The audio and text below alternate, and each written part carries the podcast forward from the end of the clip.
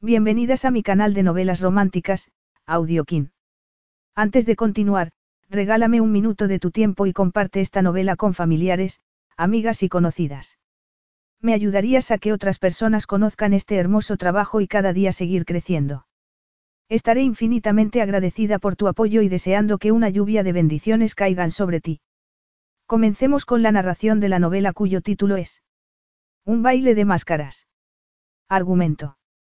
Un beso a medianoche con su némesis había sido solo el principio. Neye Lassen no podía creer que hubiese caído en los brazos del infame Grayson Monk, y que le hubiese gustado. Al quitarse las máscaras había resultado evidente que a él no le importaba nada la amarga historia que habían compartido sus familias en el pasado. Y cuando le había ofrecido a Neye darle un empujón a su carrera, ella había aceptado a pesar de las dudas. Querría utilizarla como novia por interés. Eso era indignante, pero muy tentador. Capítulo 1. Neye Lassen agarró la larga falda del vestido de fiesta dorado y turquesa al tiempo que apoyaba la sandalia de tacón en el primer peldaño de la escalera de piedra que había en el histórico Ferry Building de San Francisco. Apartó el pie. Si se daba la media vuelta en ese momento, podría volver a casa, quitarse las joyas prestadas y ponerse unos cómodos leggings y su sudadera favorita, hacerse un ovillo en el sofá y, con el ordenador abierto sobre las piernas, dar una vuelta por sus redes sociales y ver un capítulo de su serie favorita. Así era como le gustaba pasar las noches que tenía libres. O, al menos, así era como las había pasado hasta que toda su vida había cambiado de repente. Antes de que hubiesen manchado su reputación, se hubiese quedado sin trabajo y de que su autoestima se hubiese desmoronado como un castillo de arena durante la marea alta. Había tardado varios meses en levantar cabeza y todavía tenía mucho por hacer, pero gracias a su compañera de piso y mejor amiga, Jocelyn Solero, había superado dos importantes obstáculos, una nueva ciudad y un nuevo empleo. Y, con ellos, un nuevo nombre, Neye, la abreviatura de su nombre real, Yaneye. Oyó pitar su teléfono, que llevaba escondido en el bolsillo, bajo varias capas de tul, y lo sacó. Estoy en la gala, dijo. Dentro. Le preguntó Jocelyn. Neye apoyó ambos pies en el escalón. Casi. Sube esas escaleras, le ordenó su amiga. Neye se echó a reír. Me estás espiando. Dos pisos más arriba apareció una figura ataviada con un gorro pirata, una blusa amplia y unos pantalones justo por encima de la rodilla. Sí, respondió Jocelyn al teléfono mientras la saludaba con la mano. Date prisa. Hace frío fuera. Te esperaré al otro lado de la puerta. El viento le golpeó las mejillas a Neye como para darle la razón a Jocelyn y ésta se estremeció. Según el calendario estaban a finales de junio, pero a juzgar por aquel viento, en San Francisco podía hacer un tiempo invernal incluso en pleno verano. Neye respiró hondo. La primera prueba de su nueva vida la esperaba al otro lado de aquella puerta. Puso los hombros rectos. Ni siquiera Jocelyn sabía lo importante que aquello era para ella. Se había obligado a sonreír y a aceptar la invitación a aquella fiesta al saber que el invitado de honor era Grayson Monk, inversor de capital de riesgo, filántropo y protagonista de muchas portadas en las que se empezaba alabando sus logros profesionales para terminar exaltando su atlético físico, su aspecto de surfero y su penetrante mirada. Grayson Monk era, además, el hijo del hombre que había estado a punto de destruir a su padre. Su teléfono volvió a sonar y Neye se echó a reír. Ya casi estoy, dijo antes de colgar. Aquello era ridículo. Estaba en San Francisco, no en Nueva York. Se dedicaba a conseguir fondos para una organización benéfica de ayuda a la infancia y no a realizar la planificación financiera de una firma boutique. Además, iba de invitada y ya no era el blanco de los celos de un compañero de trabajo que, además, había sido su novio. No tenía por qué temerle a nadie en aquella fiesta, ni siquiera a Grayson Monk independientemente de su historia familiar. Pisó con fuerza los escalones y, al acercarse a la puerta, entrevió el salón en el que se celebraba la fiesta y se le escapó un grito ahogado. Ya no estás en Kansas, se susurró a sí misma. Esto sería increíble incluso en el mundo de Oz. El edificio ya era impresionante, uno de los pocos que había sobrevivido al terremoto de 1906 y al incendio que había destruido casi todo San Francisco. El vestíbulo de entrada era muy grande, rectangular, interrumpido en el centro por un atrio que permitía a los recién llegados mirar hacia los locales comerciales que había debajo. Los techos, muy altos, estaban salpicados de luces. Los enormes ventanales, con forma de media luna, estaban cubiertos por un enrejado que hacía pensar en hileras de estrellas. Sobre el suelo de mosaico habían colocado mesas de cóctel con manteles de alegres colores, lo mismo que los disfraces de los invitados que charlaban y reían a su alrededor. Al fondo había un escenario con un podio y varios instrumentos musicales y, justo delante, espacio libre para bailar durante la fiesta, cuyo tema era, Venecia junto a la bahía. Jocelyn la saludó desde la mesa de bienvenida, con los ojos brillantes tras la máscara negra decorada con una calavera sobre dos tibias cruzadas. Por fin. Estaba empezando a pensar que se te habían quedado los zapatos pegados a las escaleras. Los discursos están a punto de empezar, ya te iré diciendo quién es quién. La mujer que había sentada detrás de la mesa le sonrió. Bienvenidas al carnaval junto a la bahía. ¿Me pueden decir sus nombres? Nos ha invitado Octavia Allen, respondió Jocelyn, nombrando a uno de los miembros de la dirección de Create 4 All, donde trabajaban tanto Nelle como ella. Había sido Octavia la que había decidido que ambas asistiesen a la gala para intentar conseguir más fondos para su organización. Jocelyn, que era la directora ejecutiva, ayudaría a la señora Allen a convencer a sus donantes de que aumentasen las ayudas mientras que Nelle, que era la nueva directora de desarrollo, tenía la tarea de conseguir donaciones importantes de personas que, hasta entonces, se le habían resistido a Octavia Allen. La señora Allen ya está aquí, comentó la otra mujer sonriendo todavía más. Ustedes estarán en su mesa, la número 17, en primera fila, delante del escenario. Luego miró solo a Nelle. ¿Ha traído máscara? Nelle levantó la mano. Los niños que iban a clases de arte en Create 4 la habían decorado cada milímetro de la máscara blanca que ella había comprado en una tienda de manualidades con lentejuelas plateadas, cristales opalescentes y perlas, creando una pieza inspirada en el mar que tenía de exuberancia lo que faltaba de sofisticación. ¡Qué original! comentó la mujer. No olviden que hay que llevar las máscaras puestas hasta que termine la fiesta, a medianoche. A esa hora volveremos a convertirnos en las cenicientas de todos los días, le dijo Nelle a Jocelyn. Su amiga se echó a reír. Vamos a buscar a Octavia y una copa. No necesariamente en ese orden. Nelle se puso la máscara, respiró hondo y siguió a su amiga fiesta adentro. Grayson Monk esperó entre bastidores, junto al escenario, y escuchó los sonidos procedentes del otro lado de las cortinas de terciopelo. Al parecer, la gala iba bien. La comida era de primera categoría, había sido preparada por un reconocido chef. El vino y el champán eran excelentes. Los invitados estaban deslumbrantes, las conversaciones eran brillantes y abundaban las sonrisas. En resumen, aquello era lo que había esperado de un evento organizado por la Península Society. Lo habitual. Aunque también había algo distinto y no sabía el qué. Tardó un minuto en darse cuenta de que la diferencia estaba en él. En el pasado, había visto aquella gala anual como el precio a pagar por hacer negocios en Silicon Valley, pero eso iba a cambiar esa noche. Señores y señoras, nuestro filántropo del año, Grayson Monk. Los aplausos inundaron la sala y un joven con auriculares le hizo un gesto para que hiciese su entrada. Grayson subió al escenario y le dio la mano al presidente de la Península Society, que también era quien había organizado la celebración. Después, se giró hacia la multitud, dio las gracias a la organización por aquella maravillosa velada, respiró hondo y se dispuso a exponer el motivo por el que había accedido a aceptar aquel premio. El discurso. Como algunos sabéis, he estado 15 años al frente de Monk Partners. Estamos orgullosos de haber ayudado a las principales y más audaces empresas de la construcción. Algunas de las principales compañías tecnológicas han conseguido el capital que necesitaban gracias a nosotros. Como, por ejemplo, Medevco, que bajo la dirección de Luke Dallas y Evan Fletcher ha cambiado la industria de la tecnología médica para siempre. Y es todo un honor poder hacer algo por la comunidad que tenemos el privilegio de considerar nuestro hogar. Tragó saliva. De momento, solo había dicho lo mismo que tantas otras veces. Sin embargo, la siguiente parte del discurso. Pero todo lo bueno se acaba.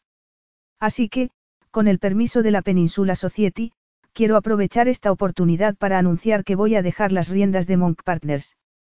Hubo expresiones de asombro y Grayson levantó amabas manos y sonrió. No os preocupéis, Monk Partners seguirá estando en tan buenas manos como antes. Filipa de Bayo ocupará mi lugar y el resto del equipo seguirá siendo el mismo. El compromiso será el mismo, la cartera de clientes y los socios, también. Solo es posible que cambien el nombre. Aquello hizo reír a algunas personas, no a muchas, pero a algunas. Grayson se relajó. Lo peor ya había pasado. Solo le quedaba lidiar con las repercusiones. Sé que todos queréis volver a la fiesta, así que voy a terminar aquí. Si tenéis alguna pregunta, mañana por la mañana habrá una persona en mi despacho respondiendo a las llamadas.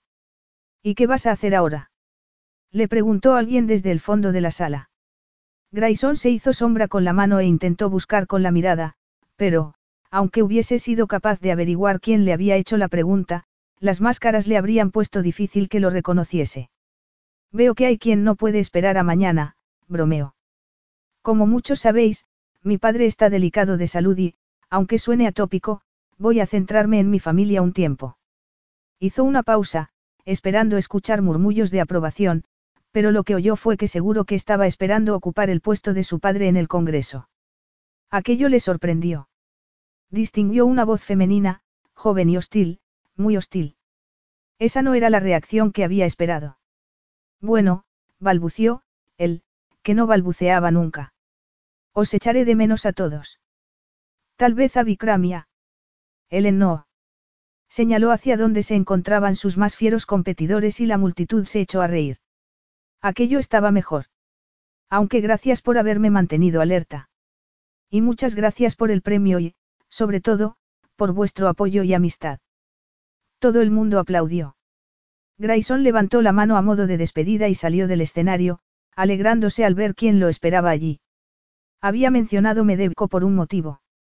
No solo había sido su inversión más rentable, sino que los dos hombres que estaban al frente de la empresa se habían convertido en sus dos mejores amigos.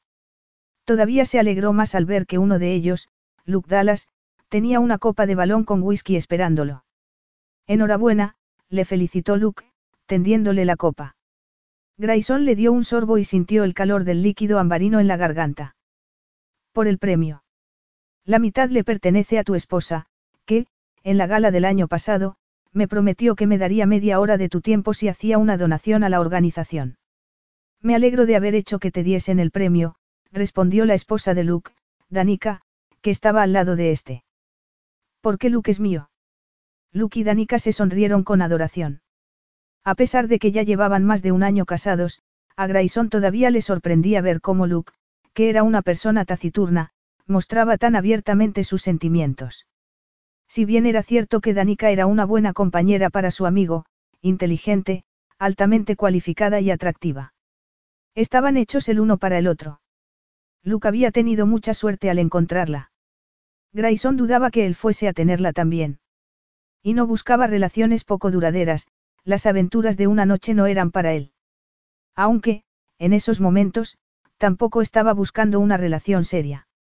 Luke te ha felicitado por ser el centro de las conversaciones esta noche, intervino Evan Fletcher, socio de Luke en Medevco. Le tendió un vaso de agua a Danica y conservó una copa de vino tinto para él. Casi no he podido llegar hasta aquí, continuó. Todo el mundo quería comentar la noticia que acabas de dar. Prepárate para que se abalancen sobre ti en cuanto salgas de aquí. Grayson clavó la vista en el fondo de la copa. ¿Por qué no había inventado nadie una copa que se rellenase sola? A él le parecía una buena inversión. Aquí empieza. Evan dio un sorbo a su copa de vino e hizo una mueca. ¿El que empieza? Tu jubilación a los 35 años.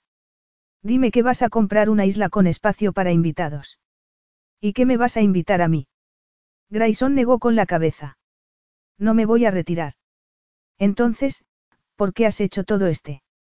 Evan movió la mano en la que tenía la copa y unas gotas de vino tinto cayeron al suelo. Grayson lo miró fijamente. ¿Vas a beberte eso o lo vas a utilizar como arma arrojadiza? Evan miró la copa y buscó un lugar donde posarla. La dejó sobre una mesa baja que había junto a un sofá. El año que viene quiero estar en el comité que organiza la gala para poder escoger el vino. Responde a la pregunta de Evan. Si no te vas a retirar, ¿por qué has dado semejante noticia? Preguntó Luke con el ceño fruncido. Grayson decidió contárselo, al fin y al cabo, pronto sería del dominio público. No se lo contéis a nadie. Todavía. Mi padre va a anunciar que dimite. Y, cuando lo haga, habrá elecciones para decidir quién ocupa su lugar en el Congreso durante el año que queda. Y voy a presentarme. Danica dio un grito ahogado, Luke sonrió y le dio la mano a Grayson. Enhorabuena. Por supuesto, tienes mi apoyo. Aunque podrías habernoslo contado antes. Si te soy sincero, me sorprende que os sorprenda, comentó él. Siempre ha sido mi intención seguir los pasos de mi padre en política. Hola. Saludó alguien alegremente a sus espaldas. Grayson se giró y vio a Bitsy Christensen, la presidenta de la gala que, como siempre, llegaba con el teléfono en la mano. Iba seguida por varias personas cargadas con instrumentos musicales. Pensé que estaríais probando la comida, comentó Bitsy. La banda tiene que instalarse, así que me temo que os tengo que echar de aquí. Por supuesto. Grayson les hizo un gesto a Luke y a Danica para que echasen a andar delante de él y luego se giró hacia Evan, que tomó su copa de vino. Los siguientes segundos pasaron a cámara lenta. Evan se dirigió a la salida, pendiente de la copa de vino que llevaba en la mano mientras Bitsy echaba a andar hacia él con la mirada clavada en el teléfono. Ninguno de los dos levantó la vista hasta que chocaron. Justo delante de Grayson. El teléfono salió volando por los aires. Lo mismo que la copa de vino. Grayson consiguió alcanzar el teléfono antes de que chocase contra el suelo. Por desgracia, el vino le cayó encima, manchando la camisa blanca de su smoking. La chaqueta y la corbata, como eran negras, no parecían manchadas, pero él olía como si se hubiese caído en una cuba. No podía salir de allí así. Intentó limpiarse la camisa con unas servilletas de papel, pero no lo consiguió. Oh, no. exclamó Bitsy. Preguntaré a los encargados del catering si tienen toallitas húmedas, se ofreció Evan, desapareciendo detrás de las cortinas. Bitsy le quitó a Grayson el teléfono de la mano. Tenemos disfraces de sobra, comentó. Por si a alguien se le olvidaba. Siempre hay que estar preparados, no. Miró a Grayson de arriba abajo y empezó a escribir un mensaje. Mi asistente no tardará en llegar. Le he dicho que traiga el disfraz de payaso Pierrot, que debe de ser más o menos de tu talla. De Pierrot. Estupendo. Iba a salir de allí vestido de payaso con un enorme pijama blanco. Se puso en un rincón para dejar pasar a los músicos y esperó a que llegase el disfraz mientras repasaba mentalmente el resto de objetivos que se había fijado para aquella noche, quería hablar con los posibles donantes para la campaña, tranquilizar a los inversores acerca de su partida y... Sabía que no le caía bien a todo el mundo, pero, en general, Tenía buena relación con todo el mundo. Había sido un líder desde la niñez, había conseguido que su equipo de natación ganase el campeonato estatal y, cuando había decidido dejar la piscina, había montado Monk Partners gracias a su capacidad para convencer a los empresarios para que trabajasen con él. En esos momentos era una de las empresas con mejor trayectoria de Silicon Valley. Pero siempre había sabido que seguiría los pasos de su padre. Era una tradición familiar. Su bisabuelo había sido gobernador de California. Su abuelo había formado parte del Tribunal Supremo. Así que ocupar el puesto de su padre en la Cámara de Representantes sería la culminación de su carrera. El disfraz llegó perfectamente doblado en una bolsa de plástico, haciéndolo volver al presente. Grayson sacó la túnica blanca, los pantalones anchos y un gorro en forma de cono. Era todavía más ridículo de lo que se había imaginado. Estaba volviendo a meterlo todo en la bolsa, pensando que prefería salir con la camisa manchada de vino, cuando se le ocurrió que aquella podía ser una oportunidad única. Los siguientes meses iban a ser frenéticos. Su vida social, que ya era casi inexistente debido a las largas jornadas de trabajo, desaparecería por completo. Y si ganaba las elecciones, entonces tendría que olvidarse de pensar en sí mismo. Nadie esperaría que apareciese vestido de payaso, así que podría disfrutar de sus amigos y de la velada sin preocuparse por nada más. Ya tendría tiempo para responder a las preguntas de todo el mundo la semana siguiente. Esa noche iba a disfrutar. Era su última noche de libertad. Y tal vez pudiese descubrir por qué alguien había expresado en voz alta la preocupación que, en el fondo, él también tenía. Los invitados que compartían mesa con ella y Jocelyn empezaron a charlar animadamente en cuanto Grayson desapareció del estrado. La única que se quedó en silencio fue Nelle, que se dedicó a beberse el cóctel de zumo de arándano y vodka con la esperanza de que éste calmase el calor que sentía en las mejillas. Había visto fotografías recientes de Grayson, por supuesto. Incluso había visto apariciones suyas en televisión. ¿Quién no? Había salido en los medios de comunicación desde que, ocho años antes, había conseguido sus primeros mil millones de dólares a la tierna edad de 25 años. Pero en la vida real era más alto y fuerte. Las cámaras no podían captar la intensidad de su mirada ni el encanto de su sonrisa. Había sentido calor por todo el cuerpo cuando había mirado en su dirección. Nelly había sabido que miraba hacia allí porque el hombre que le había hecho la pregunta en voz alta se encontraba varias mesas detrás de la suya, pero su carisma la había golpeado igualmente como un tsunami, muy a su pesar. No obstante, había intentado aferrarse a la certeza de que, por encantador y atractivo que fuese, ella conocía la verdad. Que todo era una tapadera para conseguir lo que quería cuando quería, sin importarle los daños colaterales. De tal palo, tal astilla. Y, de todos modos, no volvería a estar tan cerca de él nunca más. Así que lo mejor sería relajarse y empezar a disfrutar de la velada. Sabiendo que iba vestido de smoking, por mucho que se pusiese un sombrero y una máscara para ocultarse, sería fácil reconocerlo y evitarlo. Jocelyn terminó la conversación con el hombre que tenía a su izquierda y se giró hacia Nelle. ¿De verdad va a presentarse? ¿Quién? Preguntó Nelle, cruzando los dedos para que Jocelyn no se estuviese refiriendo al centro de sus pensamientos. Jocelyn señaló hacia el escenario, en esos momentos ocupado por los músicos. Grayson Monk. Al Congreso. Al ritmo que estaba vaciando la copa, Nelle iba a necesitar otra muy pronto. Oh, tal vez, dos. Supongo. No lo sé. Pero tú creciste en el santo, no. Se me había olvidado, hasta que comentaste que él también es de allí, insistió su amiga. Nelle sacudió la cabeza, consciente de que sus mejillas debían de estar todavía del color de su bebida. Sí, pero él es mayor. Además, nos movíamos en círculos diferentes. La señora Allen se inclinó sobre la mesa y miró a Nelle con curiosidad. Has dicho que creciste con Grayson Monk. Nelle estuvo a punto de atragantarse con un hielo. Somos de la misma ciudad, pero... Estupendo. exclamó la señora Allen aplaudiendo. Llevo siglos intentando conseguir que nos patrocine. Con su apoyo, tendríamos la financiación que necesitamos para las instalaciones de Estbay. Sabía que tenía que haber un motivo por el que Jocelyn había insistido tanto en que te contratase. Nelle se mordió el labio y bajó la vista a la mesa. Aquello era cierto. Jocelyn había tenido que luchar mucho para que la contratasen. La señora Allen en concreto había preferido a otra candidata, una muy bien relacionada con la élite de la zona. Hay muchos motivos por los que Nelle es perfecta para el trabajo, comentó Jocelyn. Para empezar, es. Se interrumpió al ver a un hombre negro y alto vestido con una toga de juez y una sencilla máscara. Jason.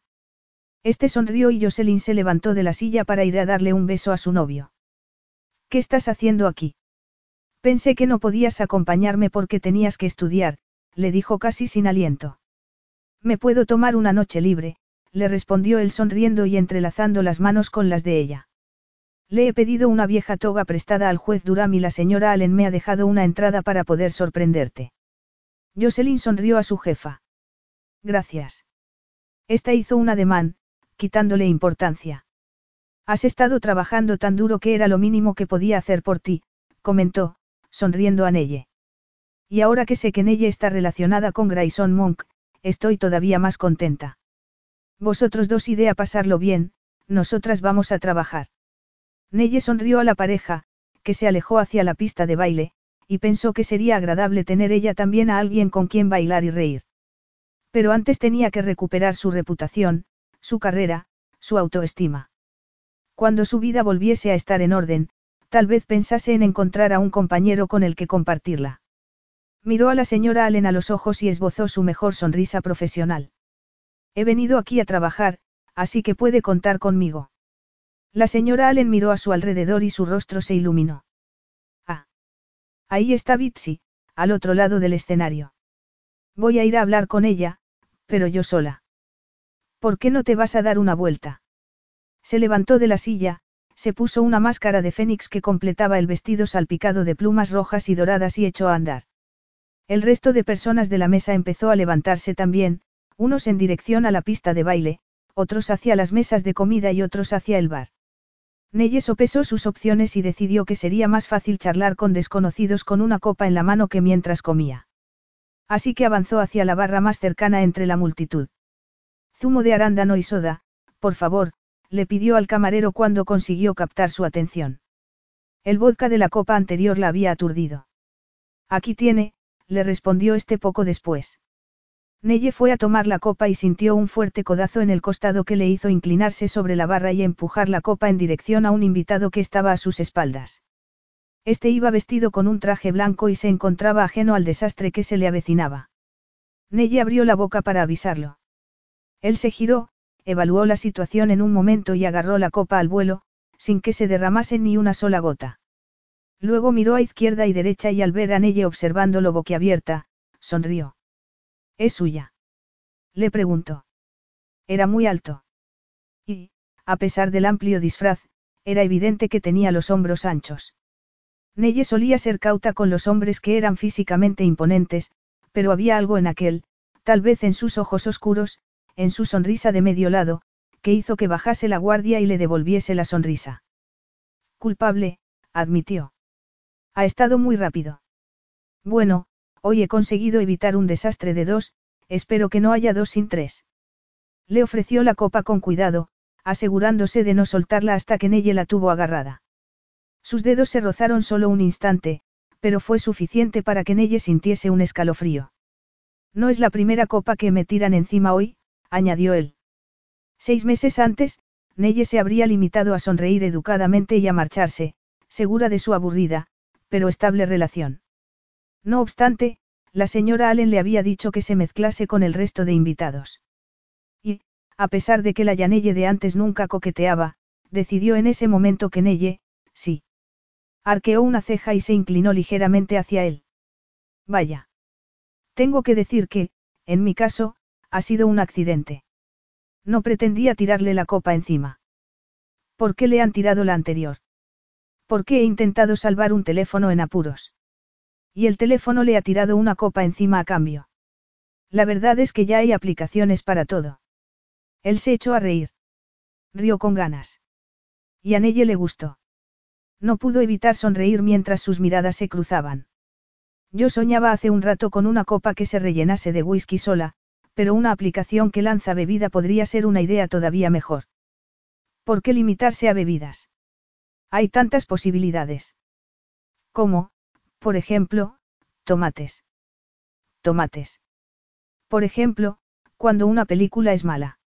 Se podría lanzar tomates virtualmente. Me parece que ya existe algo así. Ah, bueno. Entonces, y una aplicación para las tartas de boda. Ya sabe, cuando los novios cortan la tarta y se dan a comer el uno al otro, pero a veces se les cae y se manchan, y si los novios pudiesen utilizar una aplicación para hacer eso. Podrían ahorrarse los gastos de tintorería. Él sonrió, enseñándole los blancos dientes. Debe de ir a bodas muy animadas. Fue eso lo que ocurrió en la suya. Ella levantó la mano desnuda de anillos. Todavía no, y espero que nunca. Me refiero a lo de la tarta, no a la boda. La boda sí que. Sintió que le ardían las mejillas. ¿Por qué se había puesto a hablar de bodas con un hombre al que acababa de conocer? ¿Qué más se podría lanzar? Ya lo sé. Batidos. Técnicamente, un batido es una bebida. Neye chasqueó la lengua. No es solo una bebida. Un buen batido se desliza por la lengua, es cremoso, rico y espeso, tan espeso que, si metes una cuchara en él, se queda recta. Se dio cuenta de repente de que estaba muy cerca de él. Tan cerca que las lentejuelas de su vestido casi rozaban su ancha camisa. Continúa, le pidió él con voz ronca. ¿Por dónde iba? preguntó ella, tragando saliva mientras se fijaba en su barbilla cuadrada y firme, recién afeitada. En sus labios, que no eran demasiado gruesos ni demasiado delgados. Aquí estás. He estado esperándote en la mesa.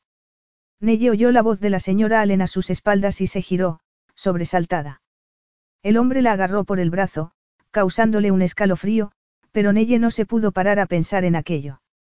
Su jefa la miró con frialdad. Vamos. Si te parece buen momento, claro. Neye se puso recta. Se le había hecho un nudo en el estómago.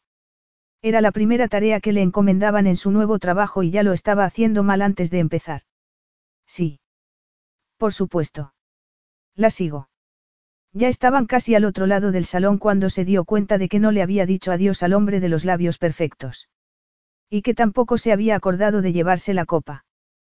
Capítulo 2.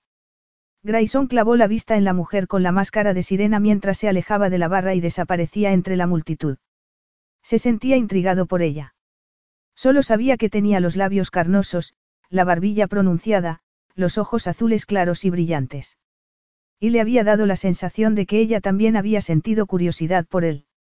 Había estado con suficientes mujeres como para saber cuándo lo que sentía era solo deseo y cuándo sentía algo más. ¿Quién era esa?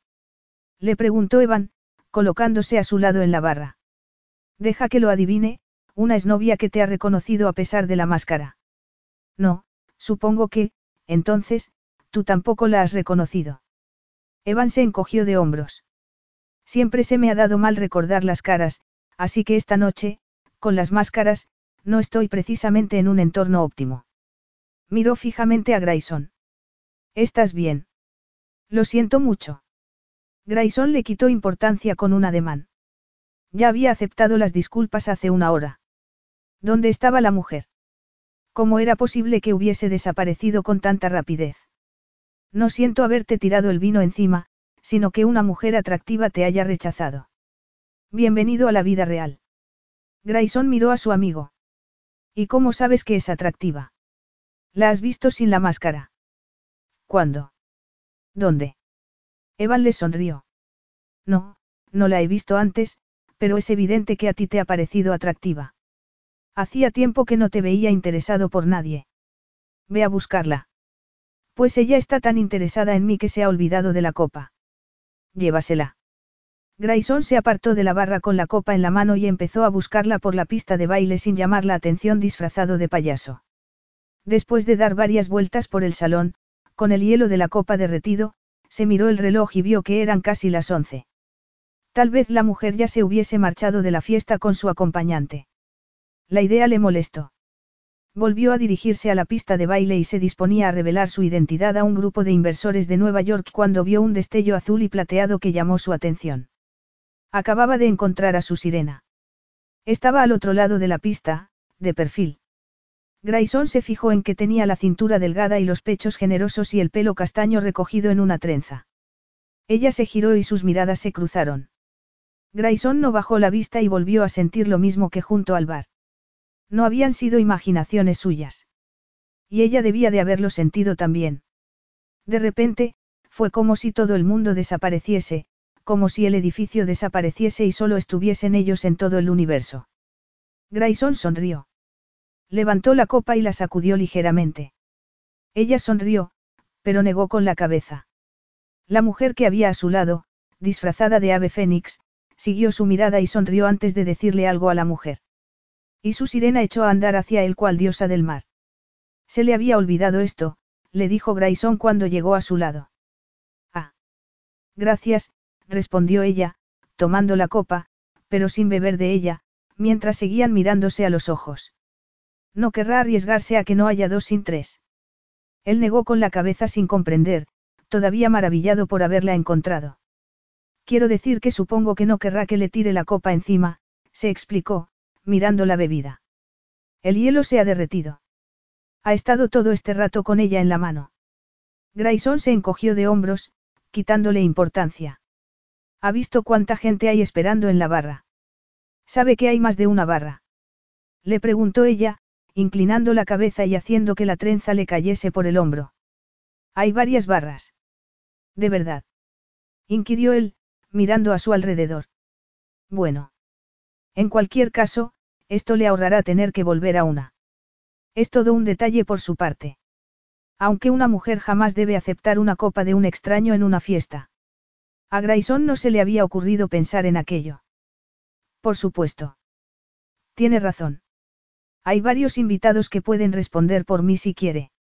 Ella sonrió y le salió un hoyuelo en la mejilla izquierda. Tal vez no debería, pero confío en usted.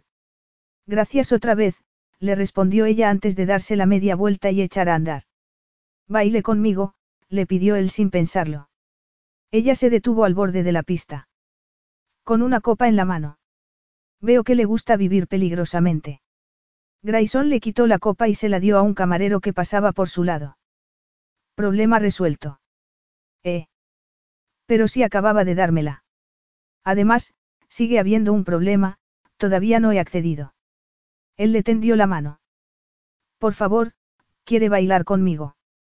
Ella lo miró fijamente y se mordió el labio inferior. No le importará a su pareja. He venido solo, le respondió él sonriendo. No hay nadie en mi vida. ¿Y a usted? ¿La espera alguien en casa? Por favor, que diga que no, pensó. Pero la vio negar con la cabeza. Luego le dio la mano por fin, caliente y suave, y sus dedos encajaron juntos como si estuviesen hechos para ello. Entonces terminó la canción de Sinatra que había estado sonando y empezó una balada. Se movieron en perfecta sincronización. Grayson la agarró por la cintura y ella apoyó las manos suavemente en sus hombros. Sus miradas se cruzaron y a él se le encogió el estómago. No era una persona romántica ni creía en el amor a primera vista, pero cuando terminó la canción pensó que no quería separarse de ella. Gracias, le dijo la joven, bajando las manos, pero sin apartarse de él. De nada, le contestó, siendo vagamente consciente de que estaban suscitando miradas de curiosidad. Se quedaron inmóviles mientras empezaba a sonar una canción country y los invitados se colocaban en filas para bailarla. Tenían que apartarse de allí o unirse a ellos. ¿Tiene, hambre? preguntó Grayson. Ella clavó la mirada en sus labios antes de volver a mirarlo a los ojos. Depende, le respondió con voz ronca. ¿Le gustaría cenar? le aclaró Grayson. Ella miró a su alrededor y vio que las mesas en las que había estado el excelente buffet estaban casi vacías. Sí, pero no queda mucho. Tengo una idea, le dijo él. Le gusta el cerdo, el ajo y el arroz. A ella le rugió el estómago y abrió muchos los ojos, horrorizada, antes de que ambos se echasen a reír. Nelle permitió que el hombre la guiase hasta el exterior sin saber qué le había pasado. No podían ser los efectos del vodka. Y, a pesar de que muchos invitados iban vestidos de magos y brujas, tampoco era posible que estuviese hechizada. Ya había sentido que todo era mágico al entrar en el edificio e incluso la señora Allen había conspirado contra ella al animarla a pasar una noche inolvidable con aquel extraño. La Nelle de unos meses antes jamás se habría ido de una fiesta con un extraño enmascarado. Pero tampoco había bailado antes de aquella manera. Nunca se había sentido tan apreciada y respetada. Sentir la mano de aquel hombre en su cintura le había dado seguridad y no quería perder la oportunidad de volver a apoyar las suyas en aquellos anchos hombros. ¿Vamos lejos? Le preguntó. ¿Por qué voy a tener que cambiarme de zapatos? Sacó unas bailarinas que había llevado guardadas en el bolso y se las puso. Él se echó a reír y el sonido hizo que Nelle sintiese un escalofrío. No, de hecho, vamos ahí, le respondió, señalando un banco vacío en la plaza que había enfrente del embarcadero. Ella arqueó las cejas y dejó que la agarrase de la mano. Casi acababan de sentarse cuando un joven se acercó corriendo a ellos y les dejó una bolsa grande de papel marrón. Parece una transacción ilícita, comentó Neye. Él sonrió, abrió la bolsa, sacó un paquete envuelto en papel de aluminio y se lo dio. Son burritos. Y solo son ilegales si estás a dieta. Sacó un segundo envoltorio y dos botellas de agua con gas, pero cuando fue a quitarse la máscara, Neye le sujetó la mano. Tengo entendido que las normas del baile eran bastante estrictas. No nos podemos quitar las máscaras hasta la medianoche. Él sonrió. Así que es de las que cumple las normas. Pues. Neye estuvo a punto de contestarle que sí, pero entonces recordó que había sido Yanelle la que había hecho siempre lo correcto y se había equivocado. Hay pocas cosas en la vida que sean realmente misteriosas, ¿por qué no disfrutar de una de ellas? Le preguntó. ¿Por qué no disfrutar de esto mientras dure? Al fin y al cabo. Se miró el reloj. Solo quedan quince minutos. Quince largos minutos, le respondió él. Me está diciendo que no puede aguantar tanto. Le preguntó Neye mientras pasaba los dedos por el papel de aluminio para abrir el paquete. Él siguió el movimiento de su mano antes de volver a clavar la vista en sus ojos. Estoy empezando a llegar a la conclusión de que postergar la gratificación puede hacer que el resultado sea todavía más satisfactorio. Ella se humedeció los labios, no supo si lo hacía por el olor de la comida o por sus palabras. Todo lo bueno se hace esperar, comentó. Él sonrió peligrosamente. Esto es mucho mejor que bueno. Neye se estremeció y no fue por el aire fresco de la noche.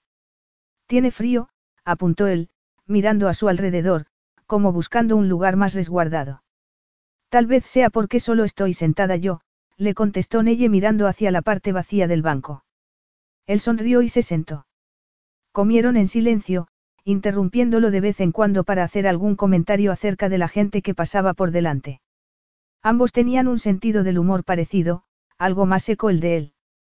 Entonces, los suaves acordes de la música empezaron a llenar las pequeñas pausas en su conversación. Neye tardó un momento en darse cuenta de que no estaba alucinando y descubrió la fuente. Un joven tocaba un piano sobre ruedas en el centro de la plaza, con un sombrero al lado para recoger las propinas. Se echó a reír. Era perfecto para aquella increíble noche. Casi demasiado perfecto. Como si le hubiese leído la mente, él comentó. Justo estaba pensando que lo único que le faltaba a este momento era un concierto de Chopin. Es demasiado, admitió Neye tras terminarse el burrito, pero se agradece.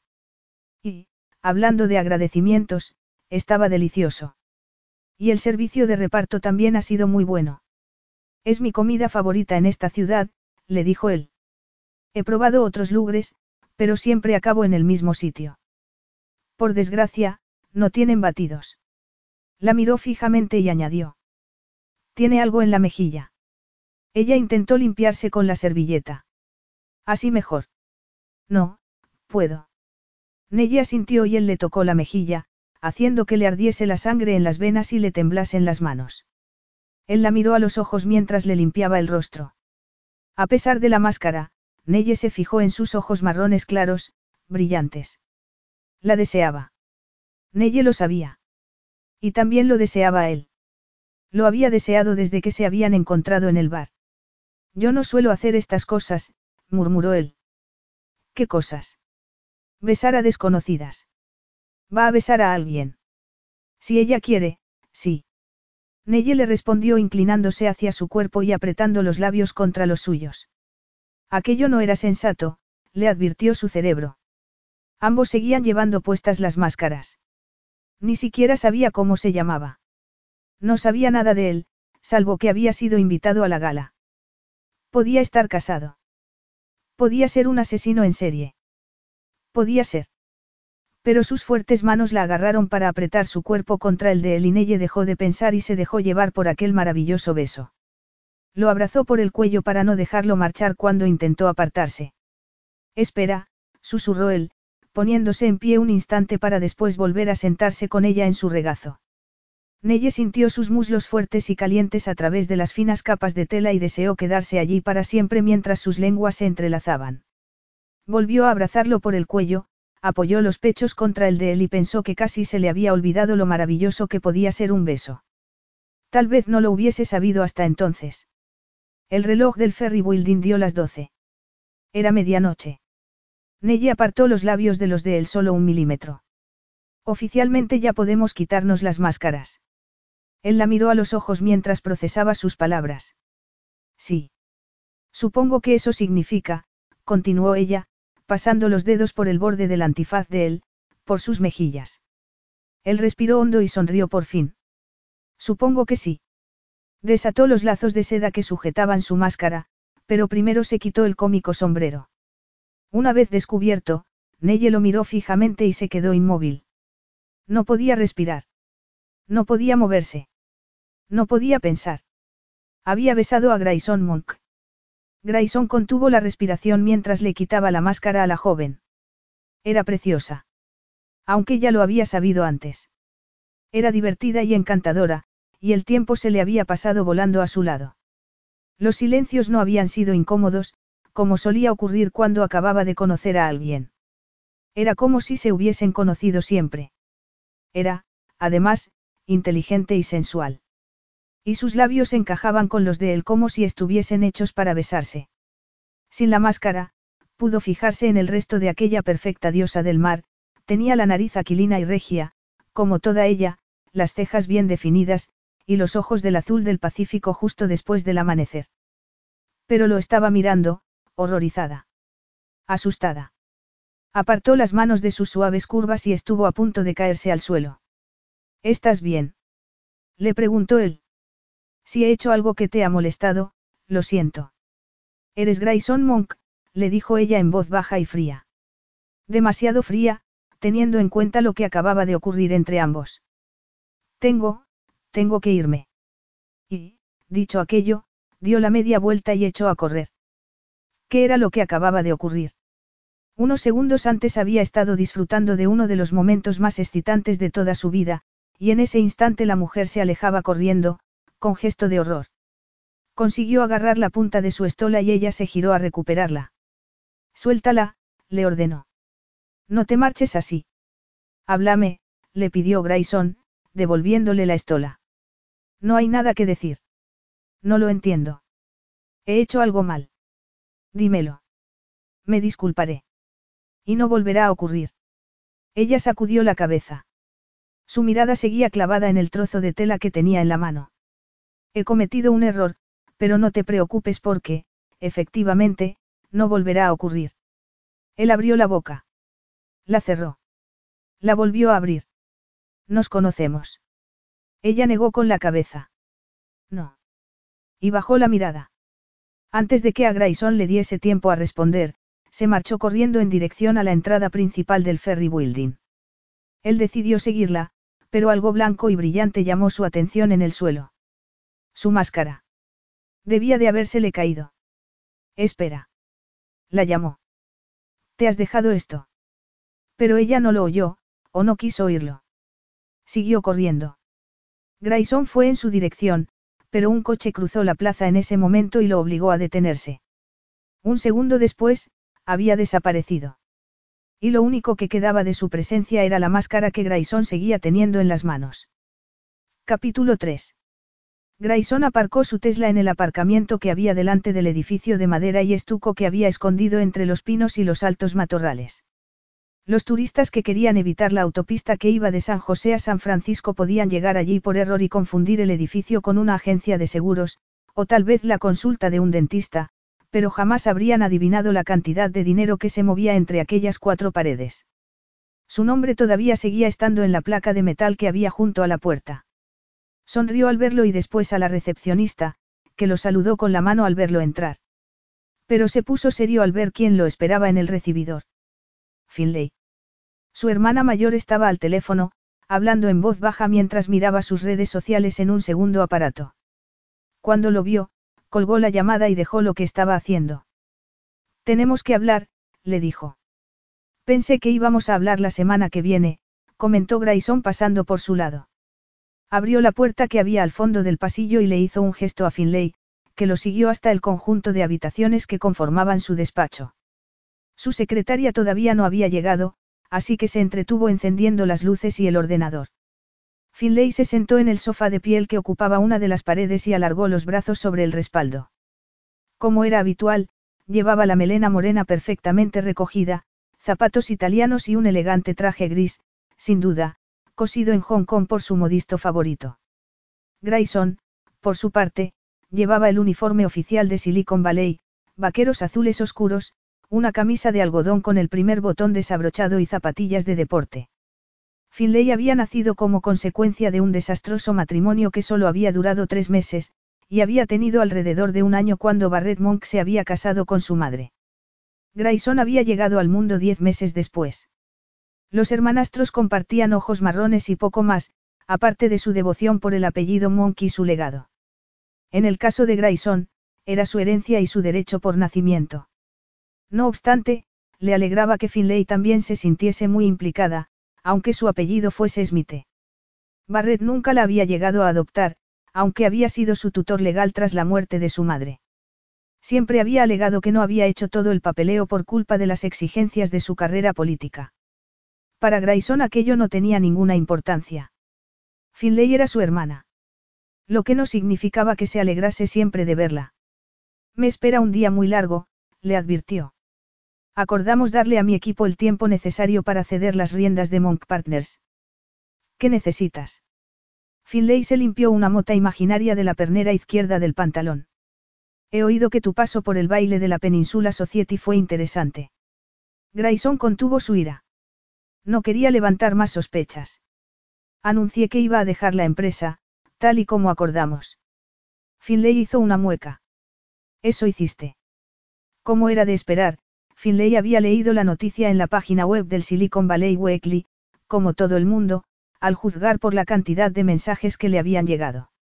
Si has venido aquí a cotillear, tendrá que esperar. Tengo mucho trabajo que requiere mi atención. Yo también. Soy tu jefa de campaña. ¿Quién es ella? Una invitada al baile. Como es obvio. Finlay lo miró fijamente y después asintió. Lo que es obvio es que no sabes ni quién es, pero has estado con ella en un lugar público, añadió, ofreciéndole su teléfono móvil. En la pantalla había dos fotografías. En la primera aparecían Grayson y su acompañante antes de quitarse las máscaras. Ella tomaba su rostro con ambas manos y se apretaba contra él. Parecían ajenos a todo lo que les rodeaba. Era una imagen tan íntima que a Grayson se le cortó la respiración. Le había ocurrido lo mismo cuando la había visto por primera vez en su teléfono, después de haber hecho su sesión de deporte diaria de las 5 de la mañana. Pero fue la segunda fotografía la que hizo que se le revolviese en el estómago el último café solo que se había tomado esa mañana. En ella era fácil identificarlo porque ya no llevaba la máscara. Tenía algo blanco y plateado en las manos y la mirada clavada a lo lejos. En la imagen parecía fuerte y decidido. Todo mentira. Cenicienta huye del soltero más codiciado de Silicon Valley, rezaba el pie de foto. Tuvo que hacer un esfuerzo para que no le temblasen las manos mientras le devolvía el teléfono a Finlay. Sigo sin saber cómo pudo saber el fotógrafo que era yo antes de que me quitase la máscara, comentó. Para tu próxima fiesta, que sepas que Bitsy Christensen siempre avisa a la prensa. Él se encogió de hombros. En cualquier caso, no es la primera vez que beso a una mujer en público. Como no sabemos su nombre, va a ser difícil, pero no imposible. Grayson abrió su correo electrónico. Tenía 342 mensajes nuevos esperándolo. Al menos la mitad hacían referencia a la gala. Suéltalo, Finlay. Se me ha ocurrido que forme parte de tu campaña, como tu nuevo amor. ¿Qué has dicho? Le preguntó él, levantando la vista de la pantalla. Finlay se sentó en el borde del escritorio y le cerró la pantalla del ordenador portátil. Céntrate, hermanito. Papá va a anunciar su retirada. Tienes que estar preparado. Sí, sí, ya lo sé. Pero ¿qué tiene que ver eso con? ¿Cómo lo has llamado? Mi nuevo amor. No estás casado. Ni siquiera tienes una relación seria, no. Y. Finley hizo una mueca. A todo el mundo le gusta una buena historia de amor, pero no les gusta un candidato que ya debería estar casado a estas alturas, que ni siquiera tiene novia. Da la sensación de que no eres capaz de comprometerte. Por eso necesitamos que salgas con alguien. Al menos, durante el principio de la campaña. Y, con un poco de suerte, hasta las elecciones. Grayson miró a su hermana fijamente. Me voy a presentar al Congreso. No a soltero busca esposa. Me encanta que pienses que no tienen nada que ver, empezó Finlay. Grayson se puso en pie con la intención de echar a su hermana del despacho. Aquello era ridículo. Y no tenía tiempo para ridiculeces. Espera, espera, le dijo ella. Por favor, vuelve a sentarte. Él siguió de pie. Tienes cinco minutos más. Por supuesto que no tienen nada que ver, pero, tienen cosas en común. Sobre todo, en lo que se refiere a la percepción pública. Las políticas no generan noticias. Sin embargo, un romance, y ya la están llamando Cenicienta. Es oro puro. La historia inundará Facebook y Twitter. Levantó su teléfono para mostrarle las fotografías de nuevo. Y probablemente Instagram, continuó. Eres asquerosamente fotogénico. Grayson fulminó a su hermana con la mirada. Dime que estás de broma. No puedes ser tan ingenuo, replicó ella. No hace falta que te recuerde lo importante que son estas elecciones para los Monk. Tienes el apellido y quedas bien ante la cámara. Además, a todo el mundo le gustan las historias de personas hechas a sí mismas. Bien. En ese caso, no necesito lo que me estás proponiendo. Grayson se sentó de nuevo y volvió a abrir el ordenador. Ya tenía 527 correos electrónicos nuevos. Finlay intentó cerrarlo otra vez, pero Grayson lo apartó de su alcance. Ella se cruzó de brazos. Este romance te ayudará. Es una pena que tenga tanto trabajo, le respondió él. Por cierto, necesito que te marches para hacerlo. Finlay sacudió la cabeza.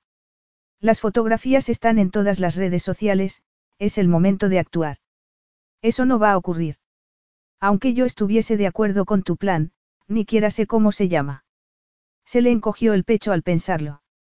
Además, necesitarías que ella también accediese a formar parte del plan, lo que es todavía más improbable. Finlay puso los ojos en blanco, volvió al sofá y se sentó. Es un romance para tu campaña.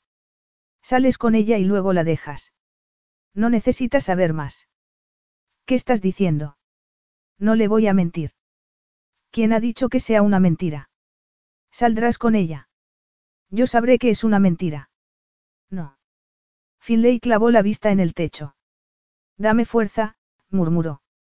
Mira, sé que mamá te llenó la cabeza de todo tipo de tonterías acerca de las relaciones para toda la vida y es cierto que falleció antes de que su matrimonio con Barrett tuviese tiempo de desmoronarse, pero, por una vez en tu vida, ¿por qué no te comportas como un neandertal, como casi todos los demás hombres?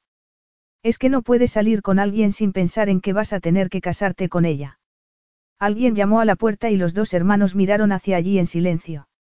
Siento interrumpir, dijo su secretaria, asomando la cabeza, pero he intentado hablar contigo y no he tenido éxito.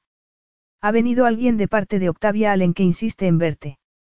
Dile que, empezó él. Pero su secretaria ya había abierto la puerta de par en par. Y, entonces, apareció ella. Su sirena. A Grayson le dio un vuelco el corazón. Parpadeó para asegurarse de que no estaba alucinando. Era ella, vestida con unos pantalones negros y un suéter gris plata, con el pelo castaño suelto sobre los hombros. Sus ojos seguían siendo los mismos, azules muy claros. Siento presentarme aquí sin previo aviso, pero la señora Allen me ha enviado para que hable con usted. Soy, dudó, tragó saliva. Vengo de Create 4 All. Create 4 All, repitió él, intentando asimilar sus palabras mientras se ponía en pie y le tendía la mano. Ah, la organización benéfica de Octavia. Niños y arte. Sí. Ella aceptó su mano un instante, mientras mantenía la vista clavada en la pared. Grayson vio con el rabillo del ojo que su hermana se ponía recta, alerta. ¿Y es urgente? Le preguntó a su sirena tras aclararse la garganta. La señora Allen es consciente de que, nos conocimos en la gala, le respondió ella, mirando hacia donde estaba Finlay. Y me ha pedido que venga a pedirle su apoyo para Create 4 All. A pesar, a pesar de todo. A pesar de todo. Repitió él. ¿Qué todo? Ella se ruborizó. A pesar de su anuncio de que va a dejar de presidir la empresa, quiero decir. Puedo dedicarle 15 minutos, le dijo él antes de girarse hacia su hermana y añadir, hasta la semana que viene. Por supuesto. Estoy segura de que para entonces tendremos mucho de qué hablar. Cerraré la puerta al salir, comentó Finlay. Adiós, hermano. Y un segundo después, Grayson estaba a solas con su diosa del mar, otra vez.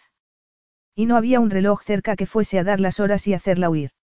Nelle se aclaró la garganta. El corazón le latía con tanta fuerza que era un milagro que no le temblase todo el cuerpo. Muchas gracias por tu tiempo. Era un saludo bastante formal, teniendo en cuenta que la última vez que se habían visto habían entrelazado sus lenguas, pero, en cierto modo, era la primera vez que se reunía con Grayson Monk. Y, además, tenía la presión de saber que su puesto de trabajo estaba en juego.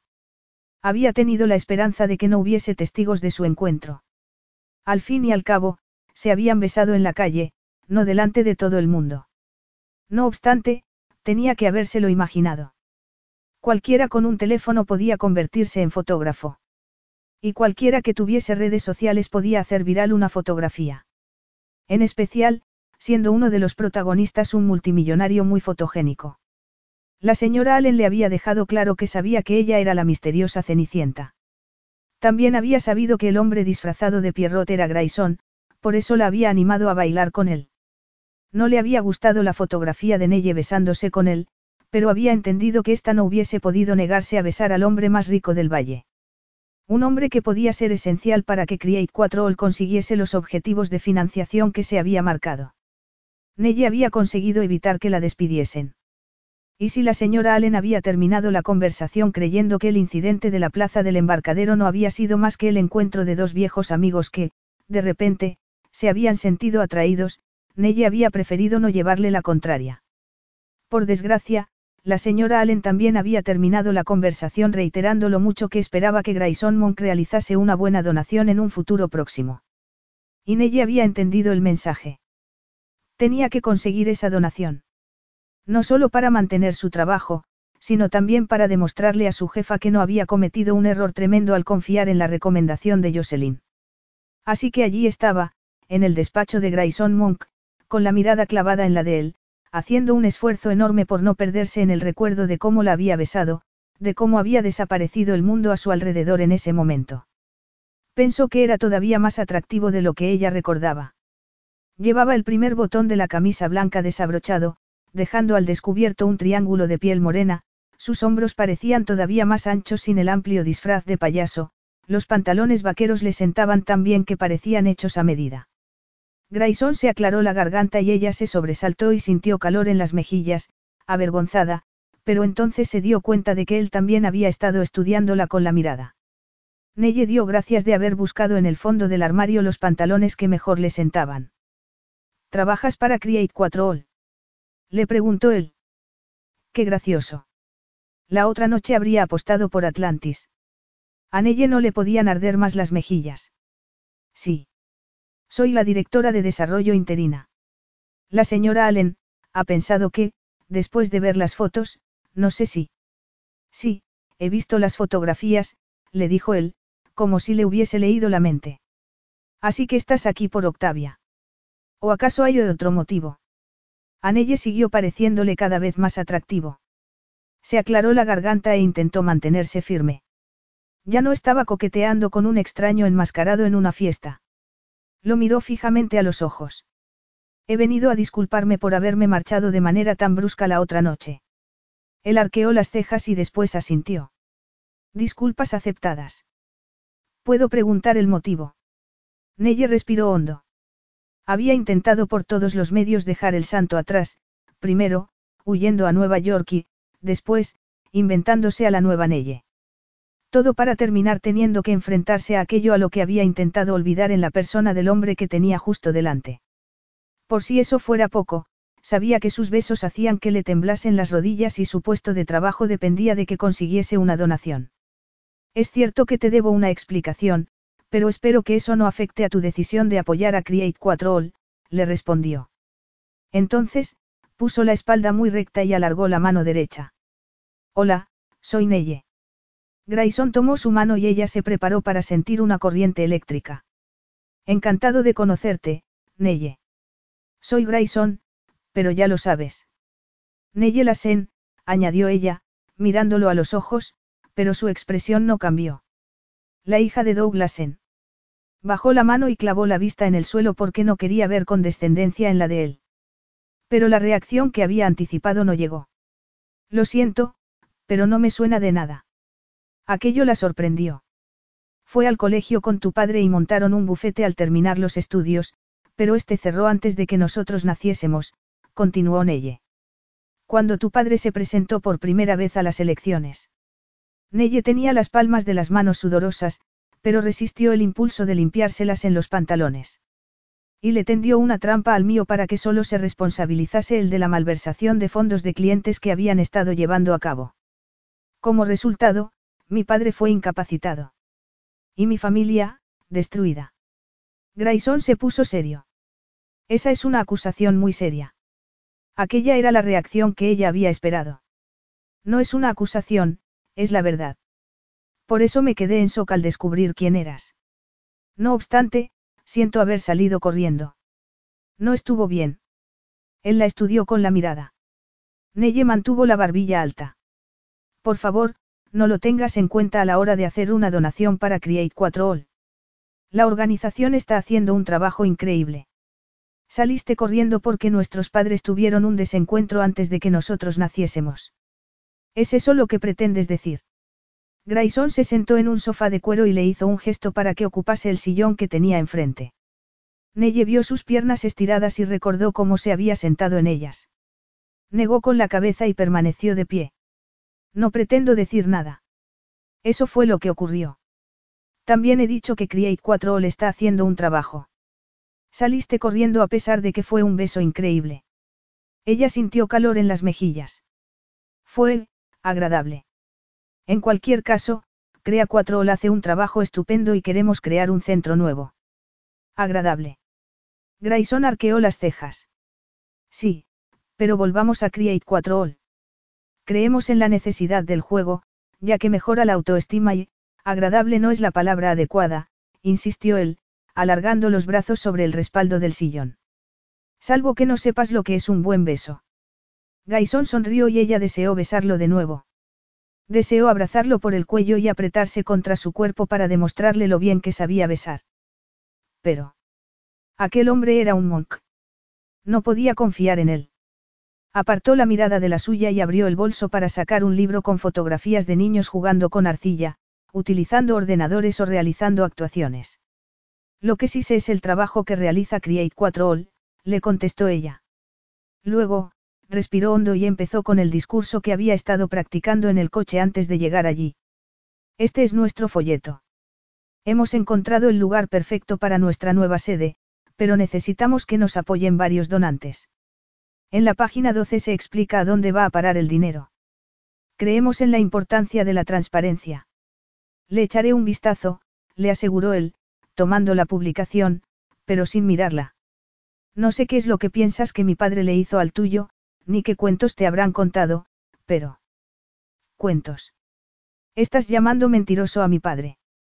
Él, Neye balbució y apretó los labios. Perdón, no quería. No, soy yo el que debe disculparse, le respondió Grayson, levantando ambas manos. No pretendía, pero entiendo que lo hayas interpretado así. Lo que quería decir es que cada uno es el héroe de su propia historia. Y eso significa que otro tiene que ser el villano. Yo no dudo de que tu padre sea el héroe de la historia que me has contado, pero esa no tiene por qué ser tu historia. Al fin y al cabo, yo no soy mi padre. Ni tú eres el tuyo. Tal vez él no fuese Barret Monk, pero todo el mundo sabía que era solo cuestión de tiempo, poco tiempo, que Grayson siguiese los pasos de su padre. En realidad, no, pero llevamos su sangre. El hijo no llevará el pecado del padre, pronunció él, sean cuales sean esos pecados. Pero, de tal palo, tal astilla. In vino veritas, replicó Grayson. ¿Qué? En el vino está la verdad. Ella frunció el ceño. Ya sé lo que significa, pero no entiendo por qué lo dices. Él dejó el folleto en la mesita del café. ¿Estás buscando donantes? No. Sí. Estaba buscando a uno en particular. Él. Grayson asintió. Y estabas en la fiesta de disfraces para conocer a gente que pudiese firmarte un cheque. Dicho así, suena fatal, comentó ella. Create 4 All realiza una importante labor. Yo no he dicho lo contrario, pero, en resumen, fuiste a eso a la fiesta, ¿verdad? Sí. Él sonrió. Su expresión se suavizó, pero su mirada era traviesa y Nelle sintió un hormigueo en el estómago. Este fin de semana hay otro evento al que deberías asistir. ¿Tú vas a ir? Porque, en ese caso, tal vez debiera ir otra persona, como la señora Allen, le respondió ella enseguida, aunque se le aceleró el corazón solo de pensar en volver a verlo. Ya he declinado la invitación, pero, si tú quieres, podría llevarte como invitada. Ella lo miró con incredulidad. ¿Por qué? Grayson se inclinó hacia adelante. En circunstancias normales, no tendría problema en hacer una donación, pero, como bien sabes, he dimitido de mi puesto. Va a pasar un tiempo antes de que el nuevo equipo empiece a tomar ese tipo de decisiones y mis fondos personales, los tengo reservados para otro fin. Lo siento mucho. Ella respiró hondo mientras se imaginaba la reacción de la señora Allen. Entiendo. Tal vez podríamos fijar otra fecha. No obstante, si lo que me has contado es cierto y mi padre se comportó de manera ilegítima, me gustaría compensarte por ello. Este evento te pondrá en contacto con las personas más influyentes y ricas de la costa oeste. Parecía sincero, pero Neye sabía que la sinceridad también se podía fingir. Pero me has dicho que tú no vas a ir. Podría ir yo sola. Me temo que no, es una fiesta muy exclusiva. Se levantó del sofá, fue hacia su escritorio y se agachó sobre él para buscar un papel. Neye no pudo evitar fijarse en cómo se le marcaban los vaqueros oscuros en el trasero. Tendrás muchas oportunidades para establecer contactos. Y están acostumbrados a oír discursos, así que ya puedes empezar a practicar. Podrías mejorar. Escribió algo y después se giró y le tendió una gruesa cartulina. Ella pensó que hablaba bien. Había practicado lo que iba a decirle a Grayson hasta que le había dolido la garganta. Se cruzó de brazos. Me has interrumpido antes de que pudiese terminar. Tienes experiencia en hablar. En público, quiero decir, no delante del espejo. Bueno, yo. No, no la tenía. En sus trabajos anteriores se había dedicado a escribir. No lo haces mal, pero yo oigo hablar a otros todos los días, lo mismo que la mayoría de las personas a las que vas a conocer. Cada segundo cuenta. Empezarán a juzgarte en cuanto abras la boca. Aquí tienes la invitación. Y mi número de teléfono. Mandaré un coche a recogerte. Envíame un mensaje con tu dirección. Viñedos ST. Isadores, leyó ella en la invitación. Arqueó las cejas. Eso está en Napa. Desde aquí se tarda unas dos horas en llegar, dependiendo del tráfico, le respondió él. Y, después, como si le hubiese leído el pensamiento, añadió, vestimenta profesional, pero informal. No te arregles demasiado. Ni te disfraces, por supuesto. Hizo una pausa. Y no lleves máscara. Neye levantó la cabeza, se sentía retada. No me suelen gustar las máscaras. ¿Y a ti? Sus miradas se cruzaron. Grayson parecía divertido. No me gusta tener problemas de visión, le respondió por fin. Dependo demasiado de ella. ¿Estás seguro de que conoceré a posibles patrocinadores para Create 4 All? Te lo garantizo. Eres muy generoso con el dinero de los demás. Todo lo contrario. Tengo mucho cuidado con el dinero de los demás, por eso me lo confían, pero sé cuando hay una buena oportunidad, por eso tengo la seguridad de que es un buen lugar para ti. Neye empezó a ponerse nerviosa. Si conseguía buenos patrocinadores, a la señora Allen se le pasaría el enfado causado por las fotografías de la plaza del embarcadero. Y si conseguía donaciones suficientes para la nueva sede, ya no necesitaría la donación de Grayson. Contentaría a la señora Allen, conservaría su empleo y podría olvidarse de aquel hombre. Seguro. Él se acercó tanto que Nelle pudo aspirar su olor y recordó el beso que habían compartido en el banco. Si no lo estuviera, sería un mal inversor. Hay dos cosas que se me dan muy bien. Y una, es invertir, murmuró Grayson. Nelle sintió que tenía la boca seca. Se humedeció los labios con la lengua. ¿Y la otra? Él se acercó un paso más y Nelle se sintió hipnotizada por sus ojos marrones. Digamos que negociar. Aunque, al parecer, hoy no es mi día. Todavía no me has dicho que sí. Su cuerpo la traicionó, inclinándose ligeramente hacia adelante. Tanto, que estuvo a punto de tocar el ancho pecho de él. Se preguntó cómo reaccionaría Grayson si. Perdona. ¿Sí a qué? A Napa. Salvo que quieras bailar. Otra vez. Bailar, repitió ella, separando los labios e inclinado la cabeza sin pensarlo. La mirada de Grayson se oscureció y Nelle pensó que, si levantaba los brazos y lo acercaba a ella, podría tocarlo con los labios y perderse otra vez en el calor de sus besos. Llamaron a la puerta, que se abrió, sobresaltando a Nelle, que retrocedió. La secretaria de Grayson asomó la cabeza. Su gesto era de preocupación. Grayson, tienes 37 llamadas urgentes. Necesito que empieces a responder. Además, ya está aquí tu cita de las 10. Entendido.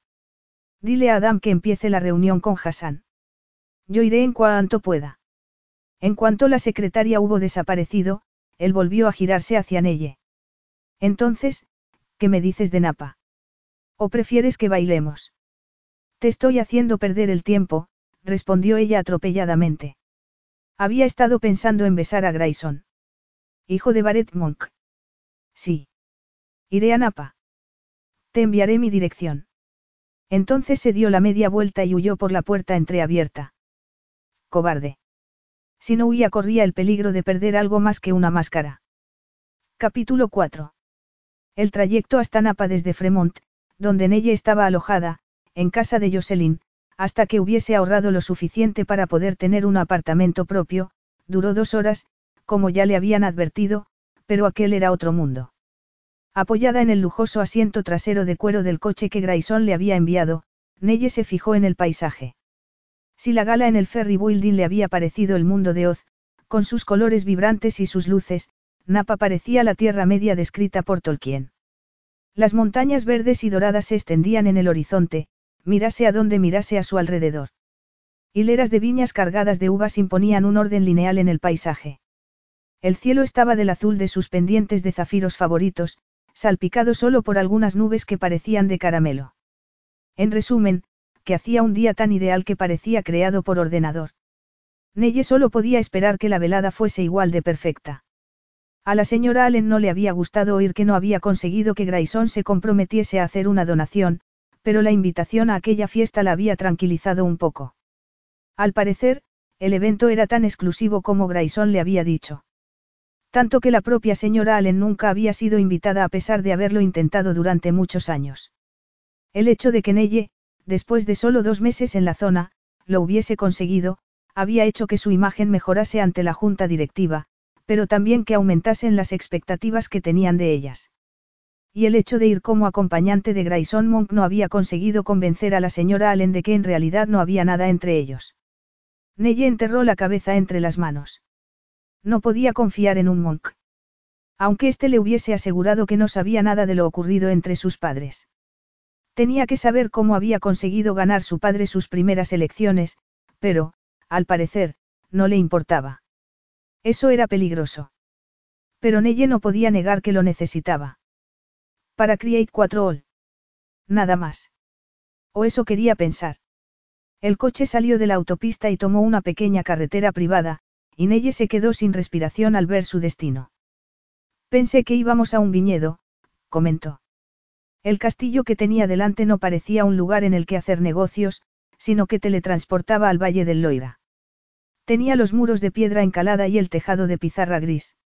Una docena de ventanas perfectamente alineadas reflejaban la luz del sol. Había incluso torreones. Torreones. Y, un foso. No puede ser, murmuró.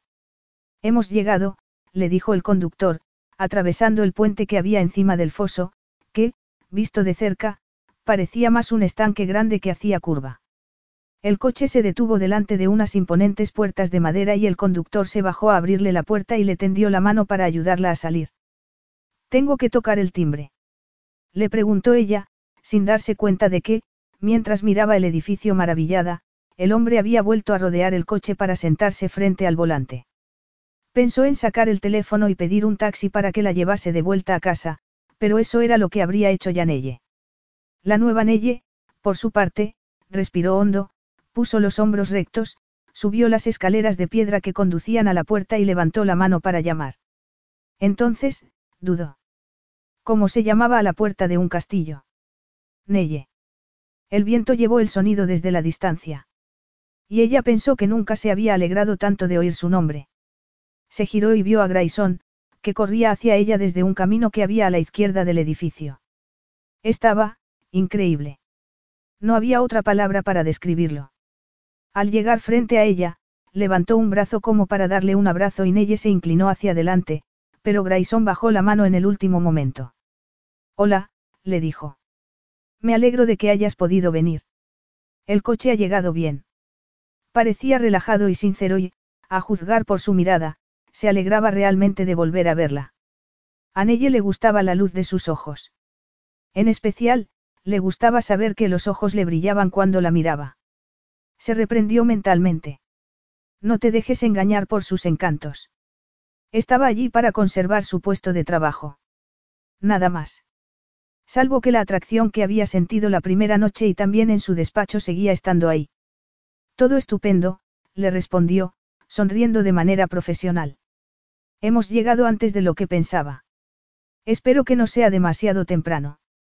Llegas justo a tiempo, le respondió él. Voy bien vestida.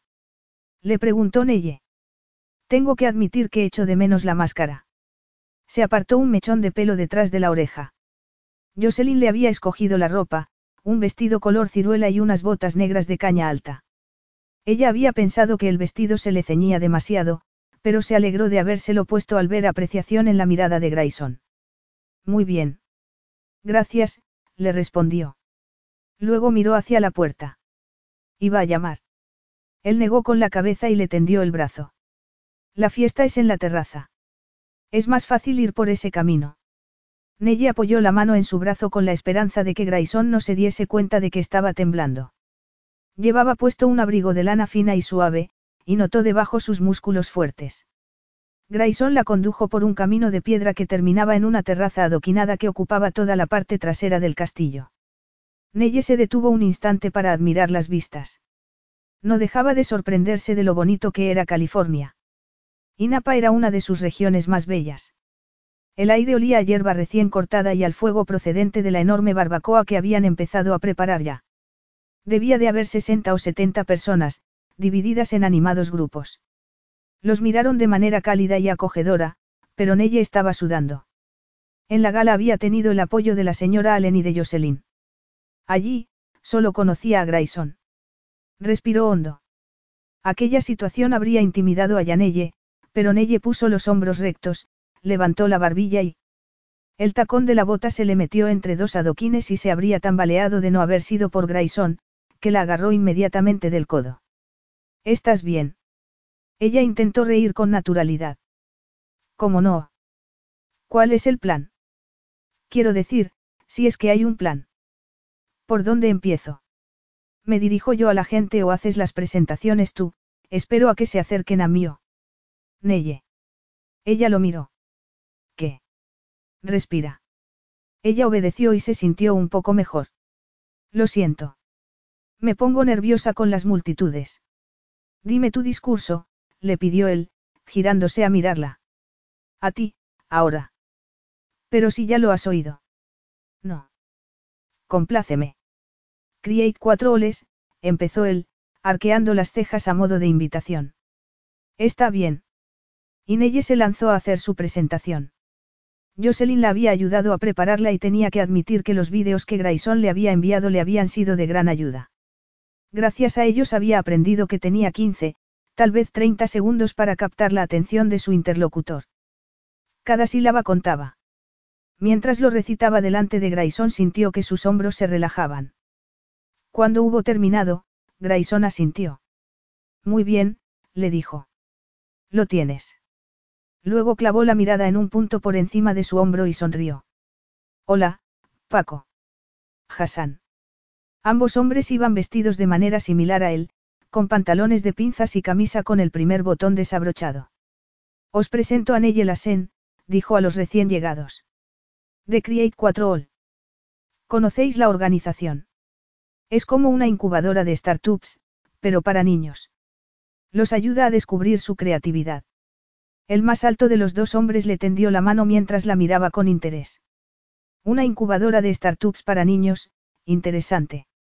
La descripción no es mía, pero me la voy a apropiar, le respondió ella, repitiendo la breve presentación que había practicado con Grayson segundos antes.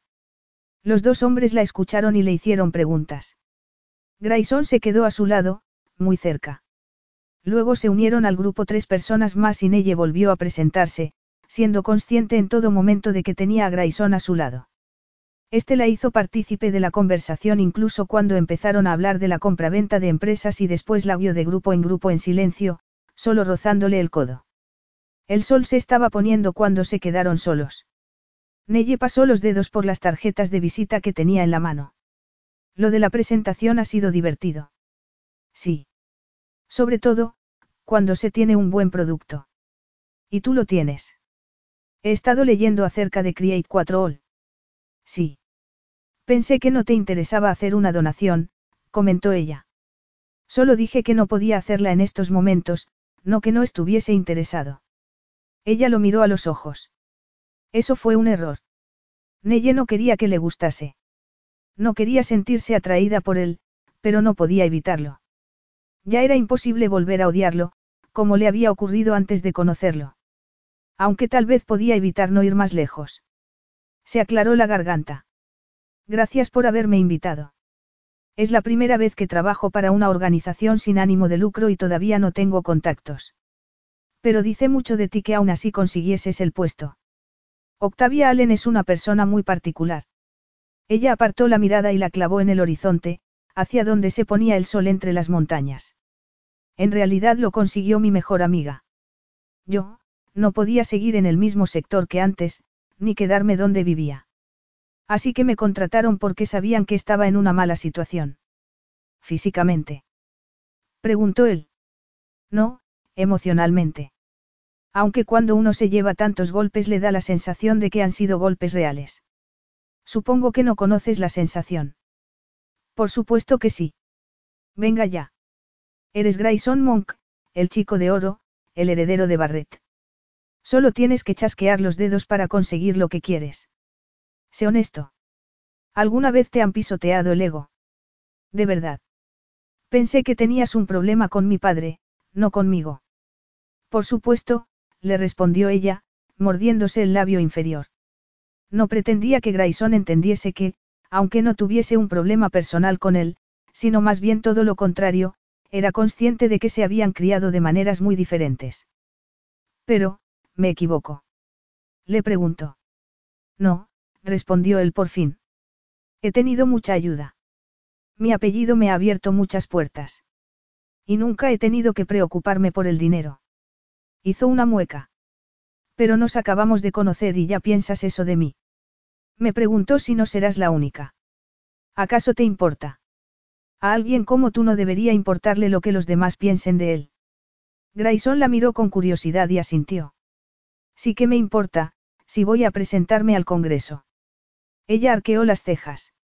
Entonces, los rumores son ciertos. Barrett se va a retirar y tú vas a ocupar su lugar. No es oficial. Todavía. Hasta que se retire el mes que viene. No diré nada. De todos modos, eres una leyenda en el santo. Me extraña que todavía no te hayan puesto una estatua en el parque, bromeó Neye. ¿Conoces el santo? inquirió él con curiosidad. Ya te dije que nuestros padres estudiaron juntos y montaron una empresa. ¿Dónde pensabas que estaba? El primer bufete de mi padre estaba en Sacramento. Fue a vivir a El Santo durante sus primeras elecciones. Neye negó con la cabeza. No, abrieron un bufete en El Santo. Yo crecí allí. Entonces, fuiste tú la que habló durante mi discurso. Dijiste que la gente de El Santo se merecía algo mejor. No pretendía que me oyeras. Lo siento, yo. ¿Sigues pensando lo mismo después de haberme conocido? No, por supuesto que no. ¿Has dudado? No, mira, yo, sé que la gente adoraba a tu padre. Así que también te adorarán a ti. Pero. Neye respiró hondo. Tal vez debiese ser completamente sincera. Al fin y al cabo, no tenía la intención de volver a verlo después de aquella noche. Pero, te has parado a preguntarte qué merece la pena. ¿Por qué tu padre no lo ha hecho? Levantó la mano para evitar que Grayson la interrumpiera y continuó hablando. Ha sido reelegido varias veces, pero el santo necesita un representante que se interese realmente por su gente.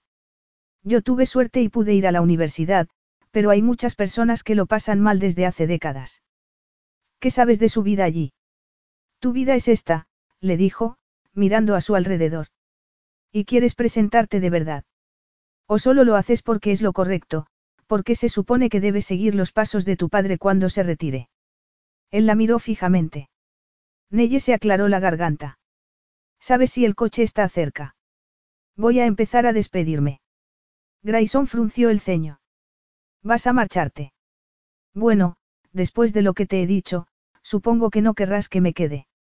Grayson se quedó en silencio, intentando organizar sus pensamientos. Por una parte, pensaba que debía alegrarse de que Nelle se quisiera marchar. Cuanto más tiempo se quedase allí, más posibilidades había de que alguien les hiciese otra fotografía juntos. Por otra, pensaba que estaba preciosa con la luz del atardecer. Además, le gustaba que fuese tan sincera con respecto a las elecciones.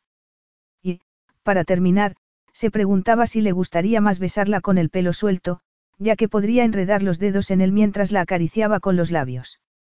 No, por supuesto que no quiero que te marches, le respondió. Agradezco tu sinceridad.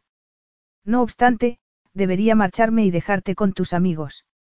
Estás invitada a una cata y a cenar, le dijo él, señalando hacia las personas que se dirigían hacia unas largas mesas en las que había botellas de vino y bonitas copas. Y la cata está a punto de empezar. Pensé que me habías invitado para que consiguiese algunos contactos, y te agradezco que me hayas prestado esa oportunidad, le respondió ella. Ahora, si no te importa indicarme dónde está el coche. Él se dio cuenta de que estaba decidida a marcharse. Señaló una escalera de piedra que había a la derecha. El coche te estará esperando. Baja esas escaleras y llegarás al camino que lleva a la parte delantera de la casa. Gracias otra vez, le dijo ella, tendiéndole la mano. Te agradezco mucho todo lo que has hecho para ayudarme. Buenas noches. Buenas noches. Le diré a Reid Begalle que has tenido que marcharte, añadió Grayson antes de darse la media vuelta y echar a andar. Reid Begalle. Repitió Nelle a sus espaldas. Bingo, pensó él, cambiando el gesto antes de girarse hacia ella. Reid Begalle no es el segundo hombre más rico del mundo. Es el Reid Begalle que solía dirigir Metricuer. Es el principal ponente de la conferencia de mañana. Al parecer, llega tarde porque su fundación también organizaba un evento hoy. Nella sintió. Esa debe de ser la fundación que todos los años dona 10 millones de dólares para ONG centradas en la educación. Como Create 4 All. Eso es, pero dado que quieres marcharte a casa, empezó Grayson, encogiéndose de hombros. Como he oído varias veces tu presentación, se la repetiré en tu nombre si quieres. Nelle se cruzó de brazos y golpeó el suelo con la punta del pie. Algo me dice que sabes que la señora Allen sueña con tenerlo como patrocinador. Es posible que lo desee todavía más que a ti. Octavia no es una mujer precisamente sutil. Reid sentirá mucho no haberte conocido. Ella hizo una deliciosa mueca. Descruzó los brazos y anduvo hacia él, tomando una copa vacía de la bandeja de un camarero que pasaba por su lado. Solo me gusta el vino tinto, dijo, dirigiéndose hacia donde estaba el resto de invitados. Grayson la siguió sin poder borrar la sonrisa de su rostro. Nelle paseó entre los invitados durante la cata, pero al pasar al lado de Grayson aminoró el paso. El tono profesional con el que hombres y mujeres habían empezado la tarde se había convertido en risas y conversaciones relajadas. La terraza estaba cubierta de luces que daban un cálido resplandor y suavizaban el adoquinado del patio y la piedra de los muros. Los camareros empezaban a encender las velas que había sobre las mesas. E incluso el olor a madera quemada había empezado a cambiar y ya olía a carne y verduras asadas. Era como si hubiese pasado de estar en una reunión de trabajo en el norte de California a estar de vacaciones en la Toscana. Jamás había soñado con asistir a un evento así. Ni con conocer a tantas personas influyentes, mucho menos a Reid Begalle. Ya Nelle había sido oruga, decidió, pero Nelle podía convertirse en mariposa.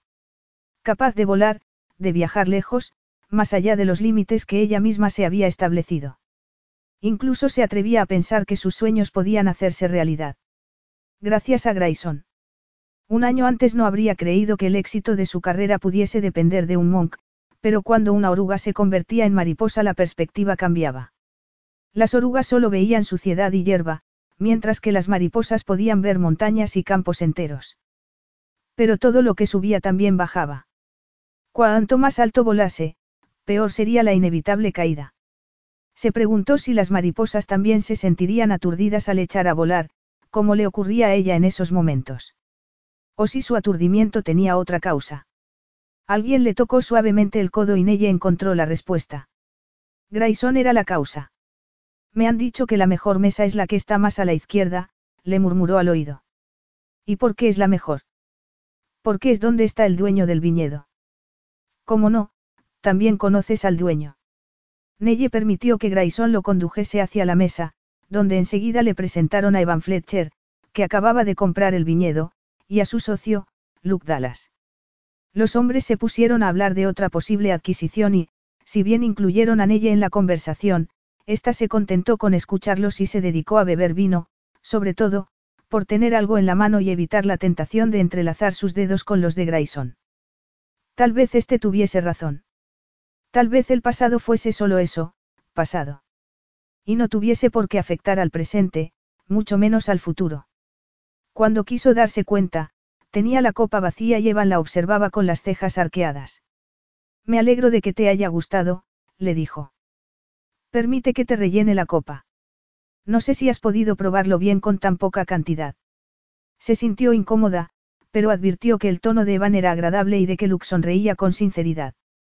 Así que levantó la copa y buscó en su memoria frases que había leído cuando había querido informarse acerca de las catas. Tiene cuerpo, es ligeramente ácido, pero con un toque dulce que le da equilibrio, y es agradablemente seco. En otras palabras, que sí, me puedes rellenar la copa. Evan le sirvió el vino y después le dio una botella que estaba sin abrir. Toma. Llévatela a casa. Te la has ganado. Luego, se giró hacia Grayson. Me gusta, le dijo. Nelle miró a Grayson a los ojos y se le aceleró el corazón. A mí también, le respondió este a Evan. Ella dio un sorbo a la copa más despacio, consciente de que sus mejillas debían de estar casi del color del vino, aunque el calor de su rostro no tenía nada que ver con el que estaba creciendo en su interior. Un calor que aumentó todavía más cuando sus brazos se rozaron. Si se había preguntado antes si para Grayson aquello era solo una cena de trabajo, ya tenía la respuesta. También era una cita. Y a ella no le parecía nada mal. Capítulo 5. Grayson observó a Nelle mientras Luke charlaba con ella acerca de Create 4 All. La vio reír, echar la cabeza hacia atrás y exponer su largo cuello. Deseó apretar los labios contra él. Probarla. Y recorrer a besos la curva de su mandíbula hasta llegar al hoyuelo de la mejilla izquierda. Jamás olvidaría el beso que se habían dado en la plaza del embarcadero, pero no era suficiente. Deseaba más. Evan lo agarró del hombro y él apartó la vista de Nelle a regañadientes. Había conocido a Evan en una celebración parecida a aquella, pero cuando ninguno de los dos había tenido dinero en el banco. Grayson había invertido ya en dos startups de Evan que funcionaban bien, aunque no de manera espectacular, antes de que se le ocurriese que éste se asociase con Luke Dallas. Evan y Luke habían unido su talento y habilidades y habían creado una empresa de tecnología médica que había subido vertiginosamente. Y así era como Evan había podido comprar ese té. Isadore. Grayson levantó su copa. Está bueno. Aunque no me suelan gustar las mezclas. Se le ocurrió al viticultor jefe. De momento solo han salido algunas botellas. Pues ha dado en la diana, comentó Grayson, vaciando su copa. Evan observó cómo los invitados se iban acercando a su director de operaciones, que les iba explicando el funcionamiento de la cata. Es ella la que ha dado en la diana. Grayson arqueó las cejas al darse cuenta de la frialdad de su tono de voz. ¿Y dónde está ella? Me gustaría conocerla. Evan lo miró a los ojos. Trabajando, le respondió. O en casa, dado que ya no es hora de trabajo. O haciendo alguna otra cosa. ¿Quién sabe? Entiendo. Grayson se sirvió otra copa. Evan solo hablaba así cuando algo, o alguien, le afectaba. Por cierto, añadió Evan, que no esperaba verte hoy. Dijiste que este año no ibas a venir. Él se encogió de hombros. Cambié de opinión. Tú nunca cambias de opinión, le respondió Evan, mirando a Nelle. No hay que ser muy listo para darse cuenta del motivo. Si fueras más listo sabrías dónde está tu viticultora. Muy gracioso, dijo Evan. Nelle es la mujer de la gala, ¿verdad? Y de las fotografías del Silicon Valley Weekly. Grayson fue a responder, pero Nelle lo miró a los ojos y sonrió. Fue una sonrisa amplia, maravillosa. Le brillaron los ojos y levantó la copa hacia él antes de volver a la conversación. Sí, añadió Evan. Es ella. ¿Qué quieres decir con eso? Le preguntó Grayson con el ceño fruncido. No tenía muchos amigos. Sí muchos conocidos y colegas de trabajo, pero amigos. De los que lo sacaban a uno de la cárcel a las tres de la madrugada. Podía contarlos con los dedos de una mano. Y, como Evan no se explicase mejor, iba a perder a uno de ellos. Evan levantó ambas manos en un gesto conciliador. Bastante tengo con soportar la adoración que Luke siente por su esposa todos los días. Ahora, cuando te vea a ti, tendré que escucharte hablar del amor verdadero. No voy a poder escapar. Amor verdadero. Grayson volvió a mirar a Nelle, que seguía charlando con Luke. Estudió su rostro, la generosa curva de sus pechos y la cintura delgada. Le gustaba. Esperaba poder convencerla de que compartiese con él sus percepciones acerca de El Santo y de lo que su población necesitaba. Y la deseaba. Pero eso no era amor. El deseo no tenía nada que ver con el amor. Él no tenía planes de amar a nadie. Tenía un mes para dejar todas sus funciones en Monk Partners, antes de ponerse al lado de su padre cuando éste anunciase que no volvería a presentarse a las elecciones. Y, entonces, empezaría su campaña. Se tomaba muy en serio el legado de su padre, y sus responsabilidades, todavía más. En esos momentos no tenía tiempo de descubrir la tensión que había entre ella y él. Y no iba a pedirle que formase parte del ridículo plan que se le había ocurrido a Finlay. No iba a utilizarla ni a exponerla. Le gustaba de verdad. Volvió a mirar a su amigo.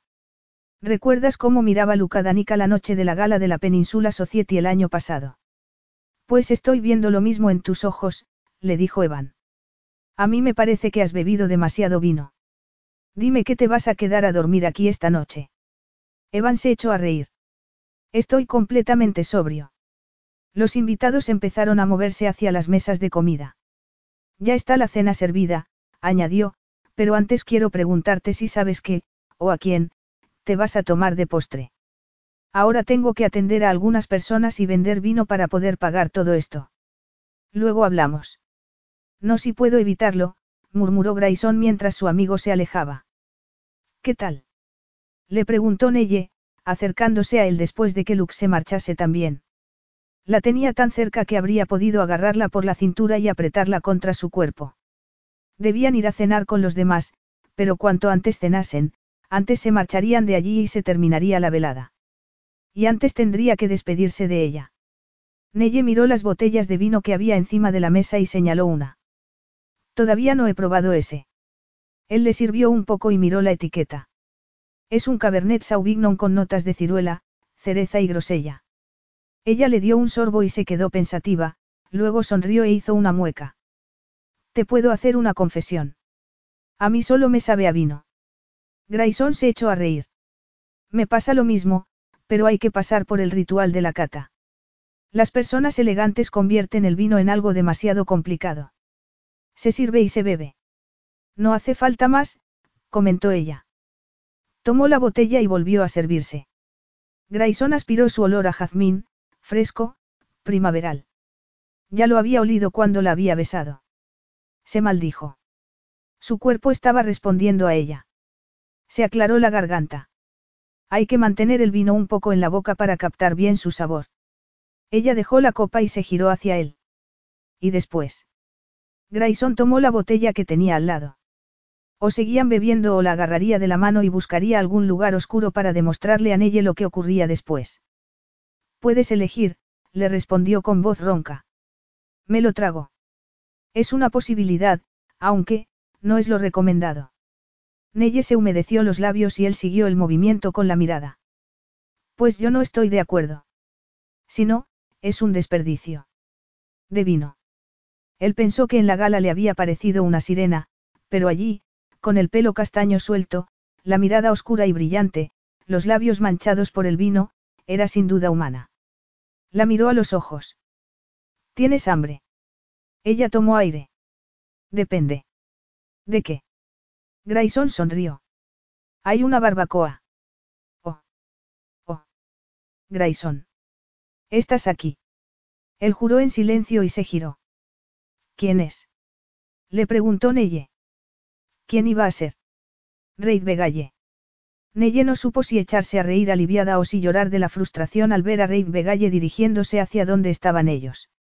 Si hubiese tardado un minuto más, ya habrían estado en el coche de Grayson, camino a la primera cama disponible. Pero gracias a aquello no iba a hacer algo de lo que después iba a arrepentirse. Se apartó de Grayson, respiró hondo varias veces y se sintió preparada para dedicarle a Reid la mejor de sus sonrisas. He oído que me estabas buscando, le dijo Reid a Grayson antes de tenderle la mano a ella. Hola, soy Reid Begalle. Neye Lassen, respondió ella. Es un placer. Reid era alto, más o menos como Grayson, pero no tenían nada más en común. Grayson era delgado, con hombros anchos, de nadador, mientras que Reid tenía un cuerpo más musculado. Grayson tenía el pelo rubio oscuro y siempre parecía recién salido de la playa, mientras que el de Reid estaba muy bien cortado, no tenía ni un pelo fuera de su lugar. La expresión de Grayson era abierta y amable, como si acabasen de contarle un chiste y estuviese deseando compartirlo, todo lo contrario que la de Reid, que era opaca. No obstante, le cayó bien. Le apretó la mano con firmeza, la miró a los ojos, y Neye empezó a relajarse a pesar de lo mucho que tenía en juego. Así que tú eres Neye, le respondió Reid. Eso he pensado al verte con este. Señaló a Grayson. Luke Dallas me ha dicho que tenía que hablar contigo. Tienes una organización de ayuda a la infancia. Trabajo en una. Create 4 All. Y me encantaría contárselo. Reid sonrió y su rostro cambió, se iluminó. Antes no le había parecido atractivo, pero en ese momento cambió de opinión. Debió de notársele, porque Grayson se acercó más y metió un hombro entre Reid y ella. Neye contuvo una sonrisa y Reid la miró fijamente. Te voy a decir algo, le dijo, girándose como para mantener a Grayson fuera de la conversación, he tenido un día muy largo. He llegado de Sydney y he ido directamente a otro evento antes de venir aquí, a hablar con tipos como este. Y señaló a Grayson. Y para eso no necesito que me funcione el cerebro. ¿Qué no necesitas que te funcione el cerebro? Eso explica que el año pasado vendieses SWYNN Industries cuando yo te aconsejé que no lo hicieras, intervino Grayson sonriendo. Reid se encogió de hombros sin apartar la mirada de los ojos de Neye. De acuerdo, Grayson tiene razón. Que disfrute de ello mientras dure. Neye se echó a reír. Como te decía, continuó Reid, dirigiéndose a ella, puedo hablar con estos tipos aunque esté medio dormido, pero me gusta estar bien despierto cuando hablo de mi fundación. ¿Por qué no desayunamos juntos mañana y me hablas de tu organización? ¿Te parece bien a las siete y media? En el restaurante del hotel en el que tendrá lugar la conferencia. Ya tenía una reserva, pero anularé la reunión que estaba prevista para hablar contigo. Allí estará, dijo Grayson antes de que Anelle le diese tiempo a responder. Muchas gracias, Reid. Sé que tienes una agenda muy apretada. Después te marchas a Asia, ¿verdad? Reid hizo una mueca. Sí.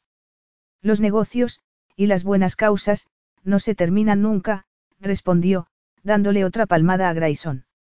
Me alegro de verte, aunque me hayas recordado que cometí un error.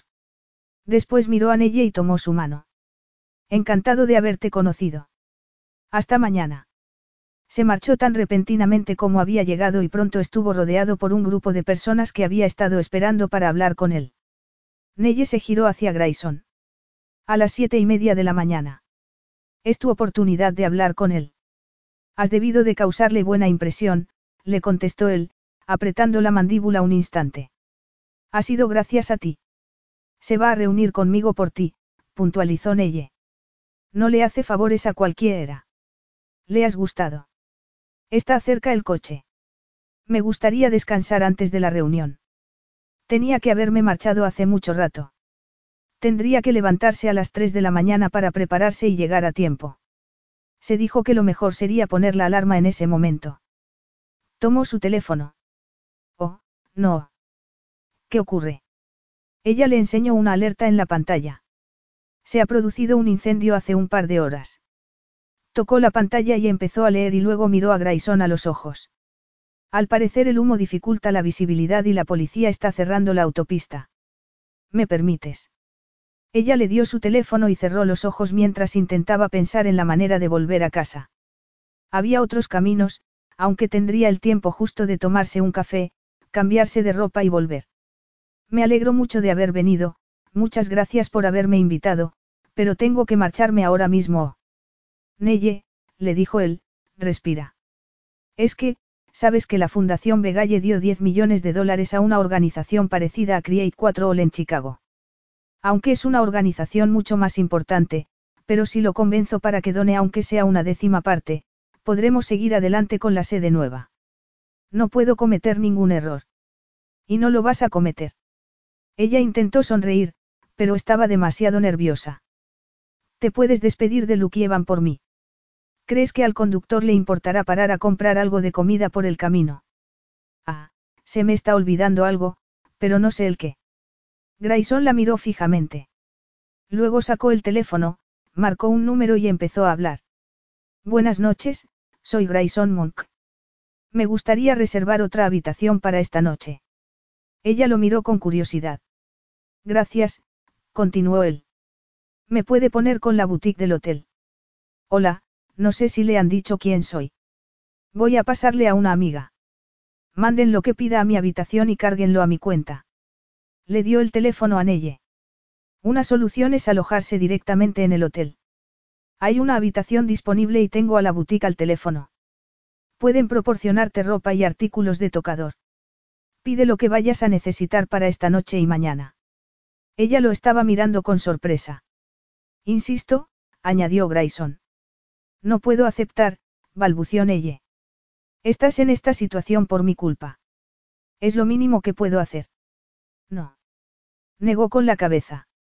Sabía que la solución que Grayson le proponía era la más sencilla, pero no quería estar todavía más en deuda con él. Al fin y al cabo, era un monk. Él se llevó el teléfono a la oreja. Sigue ahí. Perdone la espera. Mande, por favor, una selección de ropa femenina de la talla. Miró a Neye con las cejas arqueadas. No voy a decirte mi talla. Digamos que una talla pequeña, informal de negocios. Más todo lo necesario para pasar una noche en el hotel. Gracias. Ella le arrebató el teléfono. Una talla mediana, le dijo a la empleada de la boutique antes de devolvérselo. Grayson colgó el teléfono y le sonrió. Todavía no he dicho que sí, le recordó ella. Pero ahora ya tienes elección, dijo Grayson.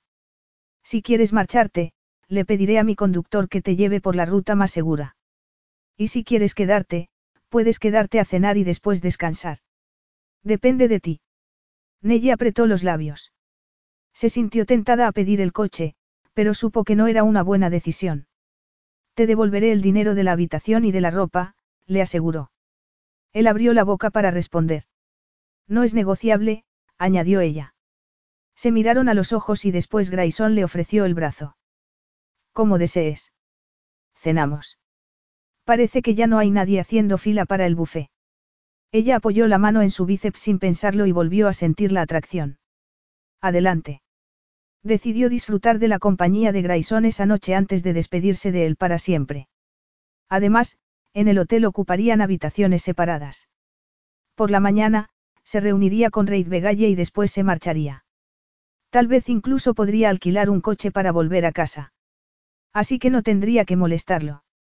Nunca más. El corazón se le encogió al pensarlo. Capítulo 6.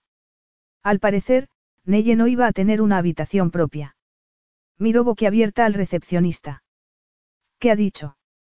Lo siento mucho, pero el hotel está lleno. Entre la conferencia y los huéspedes que han decidido quedarse una noche más debido al incendio, me temo que no nos queda ninguna habitación libre. Pero si he llamado por teléfono, intervino Grayson. Neye lo miró. Habían seguido flirteando toda la noche en el viñedo, pero, al llegar al hotel, ambos se habían separado para mirar el teléfono. Neye no había tardado en leer sus mensajes, la señora Allen quería saber cómo había dio la velada, Jocelyn, también, pero por otros motivos. Lo sé, señor Monk, le respondió el recepcionista. Veo en su ficha que ha pedido otra habitación, así que le hemos cambiado de la suite a un bungalow, que es más grande, con un salón y un comedor. Pero yo he pedido otra habitación, no una más espaciosa, replicó él. Sentimos mucho el malentendido, se disculpó el recepcionista. La mejora es regalo de la casa, por supuesto, pero no podemos darle dos habitaciones. Grayson arqueó una ceja. El recepcionista tragó saliva. Puedo mirar si hay habitaciones disponibles en nuestro otro hotel. Me gustaría hablar con el gerente, replicó él. Neye le tocó el brazo para llamar su atención. No pasa nada. Seguro que en el bungalow hay espacio para los dos. Y sigue siendo una solución mejor que volver a casa con la autopista cerrada. Él se giró por fin a mirarla. Quiero que estés cómoda. Si no puedo resolver esto con el gerente, te quedarás con la habitación. No es una habitación, es un bungalow. No te pongas así, sobre todo, por mi culpa. Se dirigió al recepcionista. Aceptamos el bungalow. Este sonrió. Si esperan unos minutos, buscaré a alguien para que los acompañe. Ya hemos sacado su equipaje del coche, señor Monk, y lo hemos llevado al bungalow. En cualquier otra circunstancia, a Neye le habría encantado tener la oportunidad de alojarse en el auberge de la Lune, uno de los hoteles más exclusivos del país, tal vez del mundo. Y en un bungalow. Separado del resto del hotel, situado entre los altos árboles, en un lugar muy íntimo. Era un sueño hecho realidad. Fue grabando en su mente todo lo que veía para contárselo a Jocelyn después. La habitación más pequeña tenía una cama vestida con sábanas blancas, una mullida colcha gris y varios almohadones. Nelly asomó la cabeza, pero no entró. Supuso que sería la habitación en la que dormiría Grayson. El espacio más grande era el salón, que estaba dividido en varias zonas. Una cocina pequeña en un rincón, cerca de un bar en el que había una exposición de botellas. La nevera llena de aperitivos caros y vino de la zona. Los muebles eran de madera clara. Había un escritorio y una mesa de reuniones a lo largo de una pared, y una chimenea de gas encendida en la otra punta, justo delante de un mullido sofá, dos sillones y una alfombra. Abrió un armario y encontró almohadas y mantas. Pero estuvo a punto de dar un grito ahogado al ver, en la consola que había pegada al respaldo del sofá, una botella de champán enfriando, fresas cubiertas de chocolate y una caja de trufas. En la mesa que había a un lado del sofá habían dejado toda una selección de aguas minerales y una cesta de fruta. Y, en la mesa del otro lado, varias bolsas con el logotipo de la boutique del hotel. Oyó a Grayson a sus espaldas. ¿Qué? ¿No han puesto pétalos de rosa? inquirió, señalando el champán. Aunque las fresas son un buen detalle. Tomó una tarjeta que había entre los bombones y comentó. Es de parte del hotel, para disculparse por el malentendido. Volvió a dejar la tarjeta en la mesa y fue directo hasta donde estaba su equipaje. Abrió el maletín, sacó el ordenador y lo dejó encima del escritorio. Neye tomó una botella de agua con la mirada clavada en el champán. Me gusta el modo que han tenido de disculparse. ¿Qué hay en esas bolsas? Él sonrió por primera vez desde que habían llegado al hotel. Tus cosas para mañana. Ella miró en la primera bolsa y vio unos pantalones de lana en varios tonos de gris, negro y crema, junto con unos jerseys tan suaves que debían de ser de cachemir. La segunda bolsa contenía maquillaje y todo lo necesario para la cara, de una marca muy cara. Y, en la tercera, un conjunto de lencería tan delicada que sintió que le ardían las mejillas. Ella siempre llevaba ropa interior sencilla, de algodón. Estoy segura de que algo de esto me servirá. Podré devolver el resto, ¿verdad? Por supuesto. Neye tomó las bolsas. ¿Quieres que espere a que termines de trabajar antes de preparar el sofá? ¿Para qué vas a preparar el sofá? Vas a dormir ahí, le contestó Grayson, señalando el dormitorio con la cabeza. Y a mí me va bien el sofá tal y como está. No puedes dormir tú aquí. ¿Has visto la cama? Tiene una pinta estupenda, se interrumpió y tomó aire. Quiero decir que ya tienes bastante con cargar conmigo. Quédate con el dormitorio. Él se giró, dándole la espalda al escritorio. Tengo que trabajar. Estaría aquí aunque estuviese solo. Así que el dormitorio es tuyo, sentenció. ¿Seguro? Preguntó Neye, abrazando las bolsas, sin saber qué hacer después. Debía darle un abrazo de buenas noches. O un beso, casto, para agradecerle todo lo que estaba haciendo con ella. Oh. Que descanses, le dijo Grayson con la mirada ya clavada en la pantalla del ordenador. Si no te veo mañana por la mañana, suerte con tu reunión. El coche te estará esperando cuando termines. La estaba echando de allí y Neye debía haberse alegrado. Al fin y al cabo, era lo que quería, decirle adiós y no volver a verlo. Entonces, ¿por qué le temblaban las manos y le picaban los ojos? Se aclaró la garganta y se obligó a sonreír. Me parece bien. Buenas noches, le respondió, cerrando la puerta del dormitorio tras de ella. Luego lo oyó moverse por el salón, escribiendo en el ordenador. Suspiró. A ver cómo conseguía dormir a pesar de saber que lo tenía tan cerca. Varias horas después seguía despierta. La cama era una de las más cómodas que había probado, firme, pero envolvente. Las sábanas eran suaves y frescas. Tenía almohadas para elegir, más y menos mullidas, de viscoelástica que se adaptaban a su cuello y cabeza. La habitación estaba a oscuras y en silencio. No había nada que pudiese molestarla. Nada, salvo el hecho de saber quién había al otro lado de la puerta. Frunció el ceño, golpeó una almohada y pensó que estaba deshidratada. Debía de ser eso. Después de haber bebido vino y haber cenado carne, necesitaba agua. Encendió una luz. No había minibar en la habitación, ya que el bungalow tenía su propia cocina. Y en el cuarto de baño tampoco había vasos. Apagó la luz y dio varias vueltas en la cama. Entonces recordó las botellas de agua mineral del salón. Miró el reloj. Eran las dos de la madrugada. Grayson ya debía de estar profundamente dormido. Seguro que no le importaba que tomase otra botella.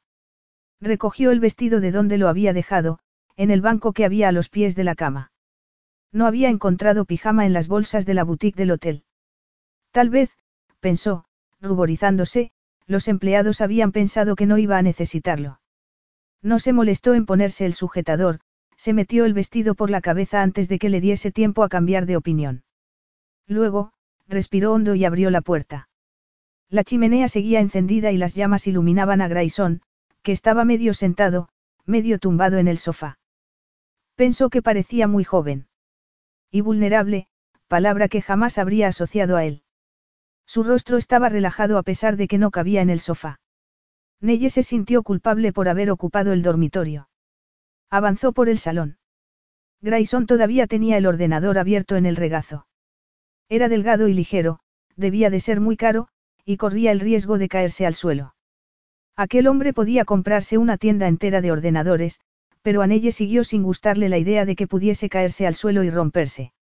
Así que se acercó al borde del sofá y se arrodilló sobre la alfombra. Alargó las manos y tomó con cuidado el ordenador, y entonces miró a Grayson y se dio cuenta de que tenía los ojos abiertos. Grayson no supo si seguía soñando o estaba despierto. Aunque aquello parecía un sueño, su favorito desde la noche de la gala. Neye estaba arrodillada delante de él, con el pelo suelto sobre los hombros, los ojos abiertos, oscuros, los gruesos labios separados.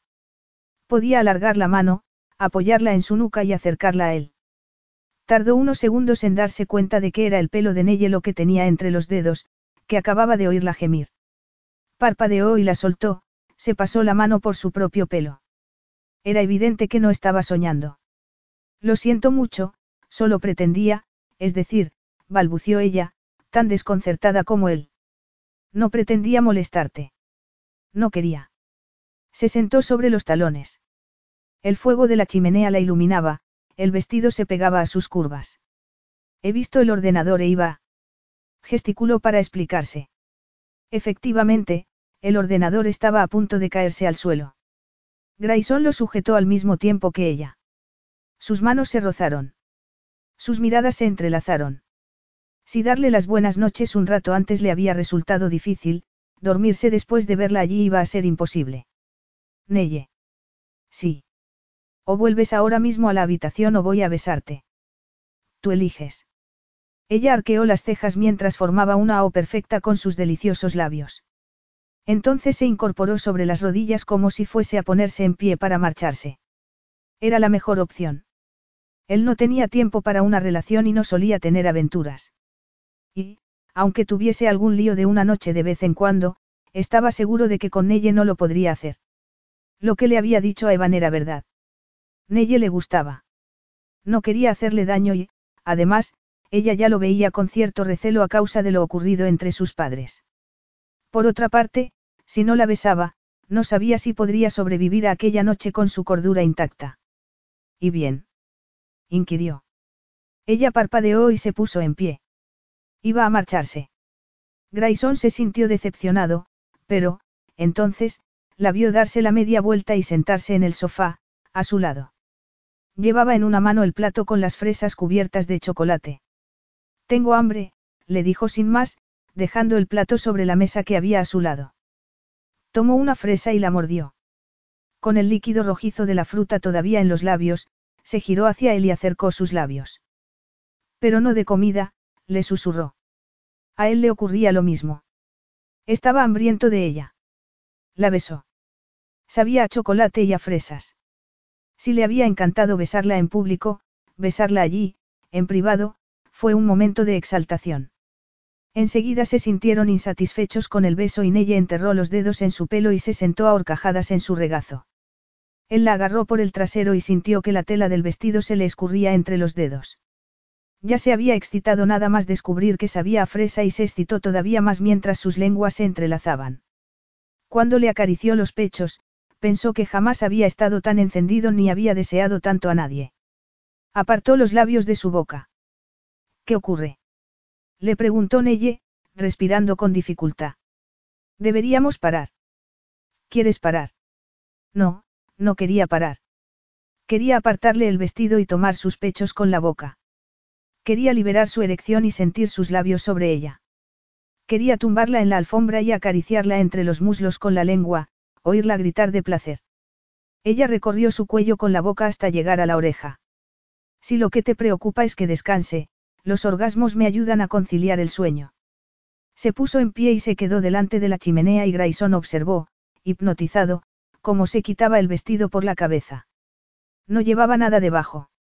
Sus pechos eran todavía más bonitos de lo que él había imaginado, perfectamente redondeados y con unas aureolas de un rosa oscuro que pedían a gritos su atención. Cobijaba entre las piernas un triángulo de rizos oscuros, bajo la cintura estrecha, entre unas caderas anchas, redondeadas. Neye le sonrió. Es tu turno. No tuvo que pedírselo dos veces, pero Grayson llevaba más ropa que ella. Se entretuvo en ir despacio y levantó la vista mientras se quitaba los calcetines. Neye ya no estaba allí. Frunció el ceño y la buscó con la mirada. Neye. ¿Va todo bien? ¿Has cambiado de opinión? Por supuesto que no, le respondió ella, saliendo del baño que había junto al salón. Estaba buscando algo entre los artículos de tocador. Ah. ¿Necesitas gel de baño? ¿O un kit de costura? Ella se mordió el labio inferior. Bueno, yo, no he traído preservativos y tenía la esperanza de encontrarlos en el baño, pero no. ¿Tienes tú?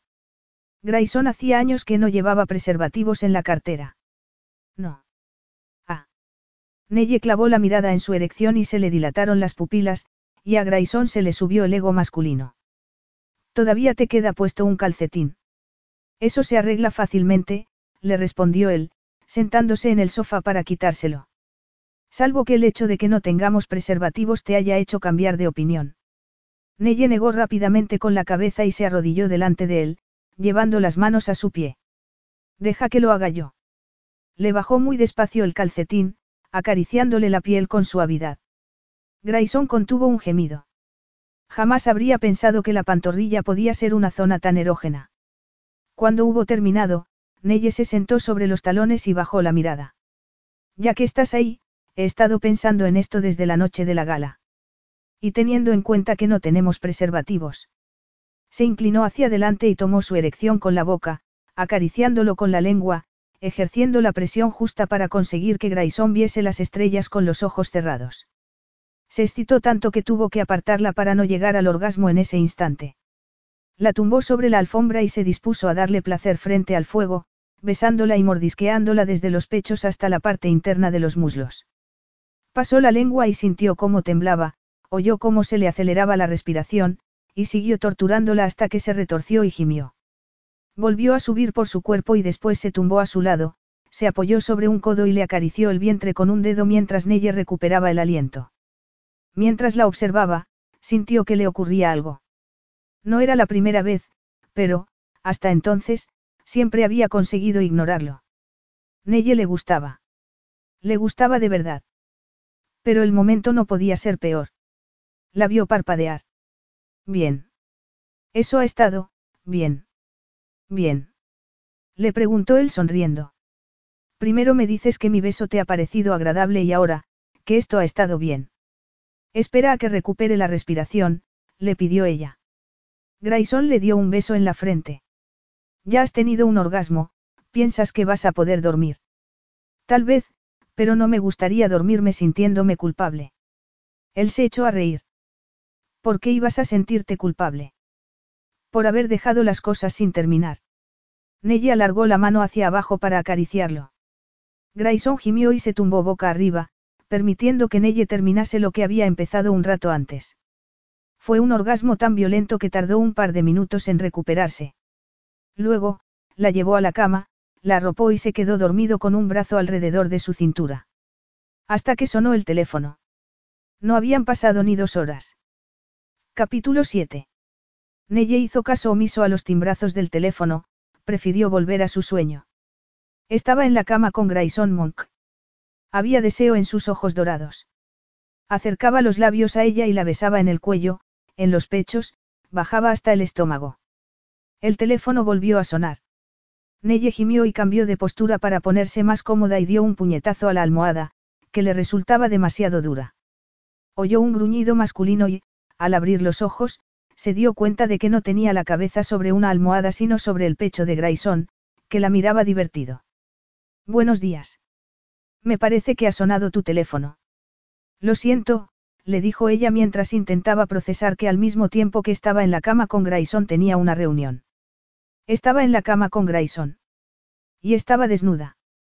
Se tapó con la sábana e intentó poner distancia entre ambos, pero Grayson la agarró y le dio un apasionado beso que hizo que se sintiese aturdida otra vez.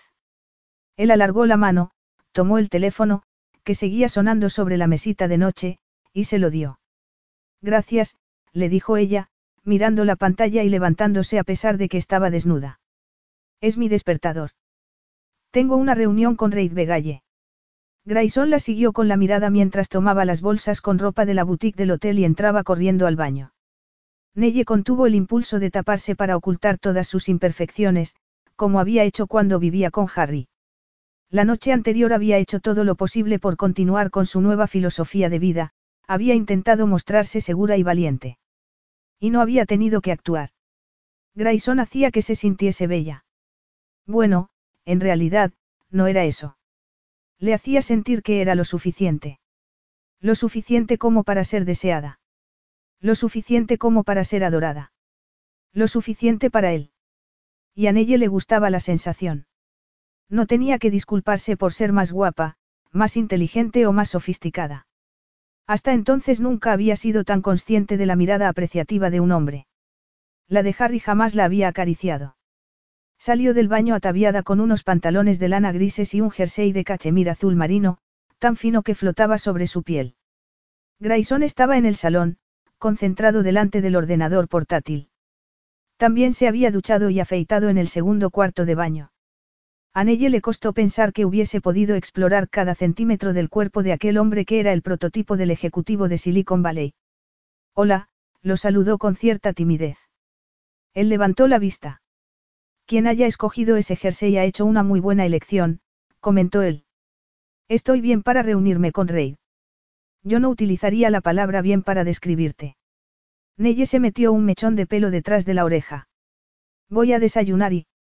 Aquel era el momento en el que esperaba que él le dijese que volverían a verse. Tenía que aprender a disfrutar del presente y a no darle demasiadas vueltas al futuro. Además, en aquel caso no tenía elección. No podía tener una relación con un monk. Era evidente que la química entre ambos era increíble, lo mismo que el sexo, pero tendría que conformarse con aquella experiencia. Puso los hombros rectos y alargó la mano derecha. Quiero despedirme bien de ti, ya que la última vez que nos besamos, salí corriendo. No sabes lo mucho que te agradezco que me invitases a la cata. Y te enviaré un cheque a tu oficina con el importe de la ropa. Después de pedir un adelanto en el trabajo, por supuesto. Grayson miró su mano alargada y luego se levantó sin tomarla. Eso suena a despedida de verdad. Bueno, yo, balbució ella. Somos adultos. Los adultos tienen sexo. Eso no significa nada. Grayson tomó su mano, pero para acercarla a él. Neye tuvo que hacer un esfuerzo para no cerrar los ojos y apoyar su cuerpo en el de él, para no abrazarlo por el cuello y quedarse así un buen rato. En eso no estamos de acuerdo. Para mí sí que ha significado algo. Neye lo miró a los ojos. Espera. Lo dices de verdad. Él le acarició la línea de la mandíbula con el dedo pulgar antes de besarla en los labios. Fue un beso profundo. Sí, respondió, apartando la cabeza justo lo necesario para hablar. Después la soltó y volvió al sofá, al ordenador. Pero si tú no sientes lo mismo, lo respeto. En cualquier caso, estaré en el vestíbulo del hotel cuando hayas terminado la reunión para asegurarme de que llegas bien a casa. Ella no supo si sería capaz de articular una frase coherente después de aquel beso. Se sentía como en una nube después de que Grayson le hubiese dicho que quería volver a verla. Reid era encantador. No había otra palabra para describirlo. En otro momento, en otro lugar, la habría encandilado. Era inteligente, divertido y la escuchaba con atención. Sus preguntas eran pertinentes y hacía observaciones sagaces.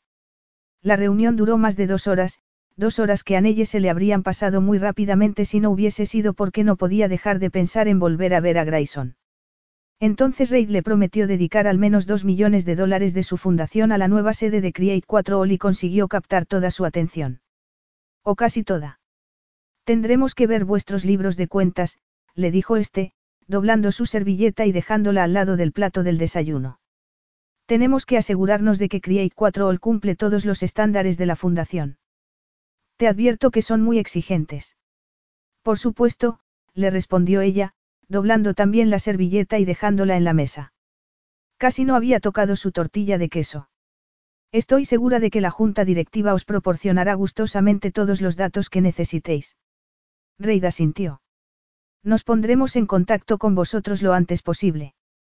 Ahora, siento tener que despedirme tan bruscamente, pero, añadió, levantándose de la mesa y acercándose a apartar la silla de Neye. Lo comprendo, le dijo ella sonriendo. Rey tomó su mano con firmeza, pero Neye no sintió nada en absoluto. Dile a Grayson que ya puede relajarse.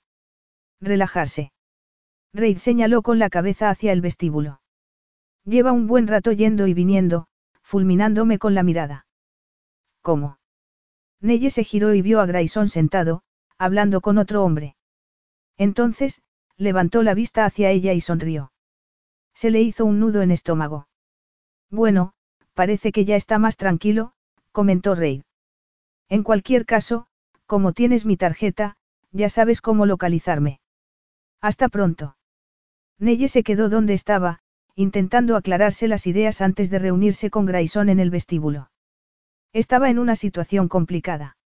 Le hacía más ilusión volver a estar con él que el día de su cumpleaños. Cuando por fin llegó a su lado, Grayson se puso en pie para saludarla. Ha ido bien la reunión. Y volvió a sonreír. A Neye se le hizo un nudo en el estómago y sintió que le temblaban las piernas. Sí. Mejor de lo que esperaba. Gracias otra vez. Yo no he tenido nada que ver.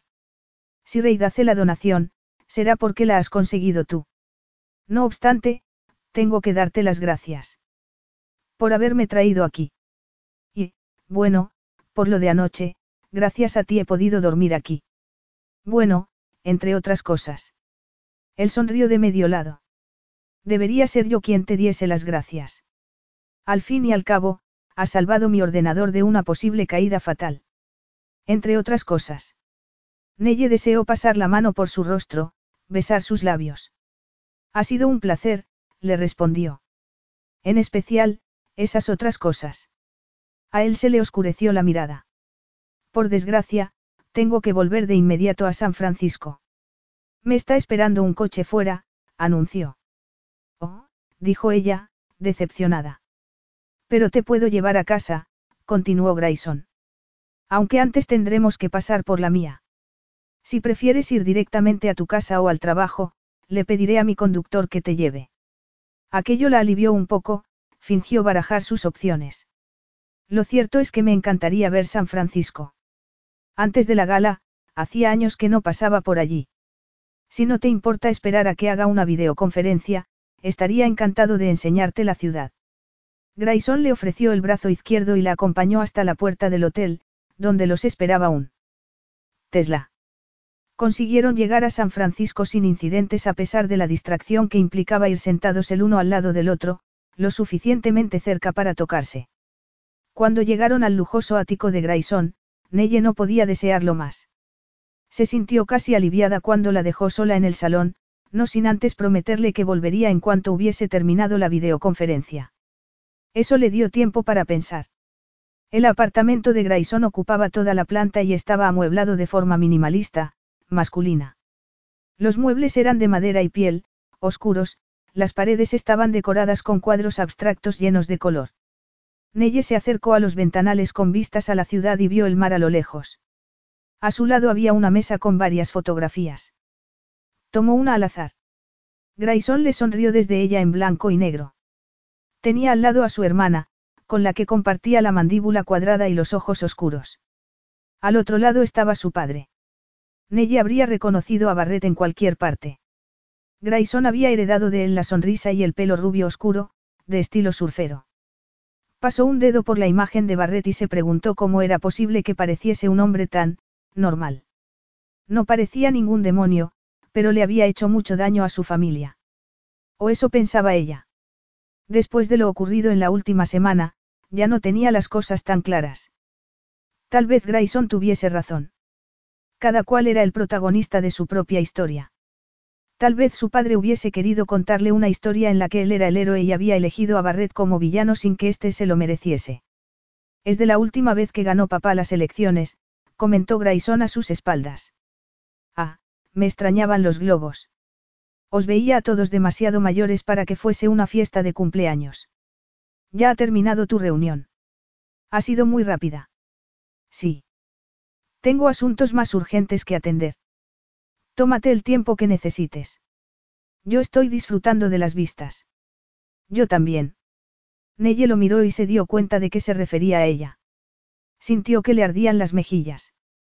El primer punto de mi agenda es enseñarte la ciudad, tal y como te he prometido, le explicó él, acercándose a ella para mirar también por la ventana.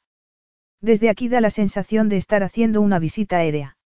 Mira, ahí está el puente de la bahía, y la isla del tesoro, dijo Neye, levantando la mano derecha para señalar. Esa es la isla de Hierbabuena, la del tesoro está justo al lado. Grayson tomó su mano y se la cambió ligeramente de posición. Ahí, le susurró al oído. Neye se estremeció. ¿Y esa pequeña de ahí? Le preguntó. Alcatraz. Ya lo sabía, pero le gustó tener una excusa para que Grayson siguiese agarrándole la mano. ¿Y ese edificio con forma de cilindro? Giró la cabeza para mirarlo. Sus bocas se quedaron solo a unos milímetros la una de la otra. Es la Torre Coit. ¿Y aquel? Neye no supo ni qué señalaba. Tenía la mirada clavada en sus bonitos labios. Solo podía pensar en volver a besarlo. Supongo que, la pirámide Transamérica. ¿No está seguro? Le preguntó ella, levantando la mirada hasta sus ojos. Vio deseo en ellos y se quedó sin aliento. Ahora mismo solo te veo a ti, admitió él, acariciándole la mejilla. Y yo ahora mismo solo te deseo a ti, le respondió ella, besándolo, o él besándola a ella.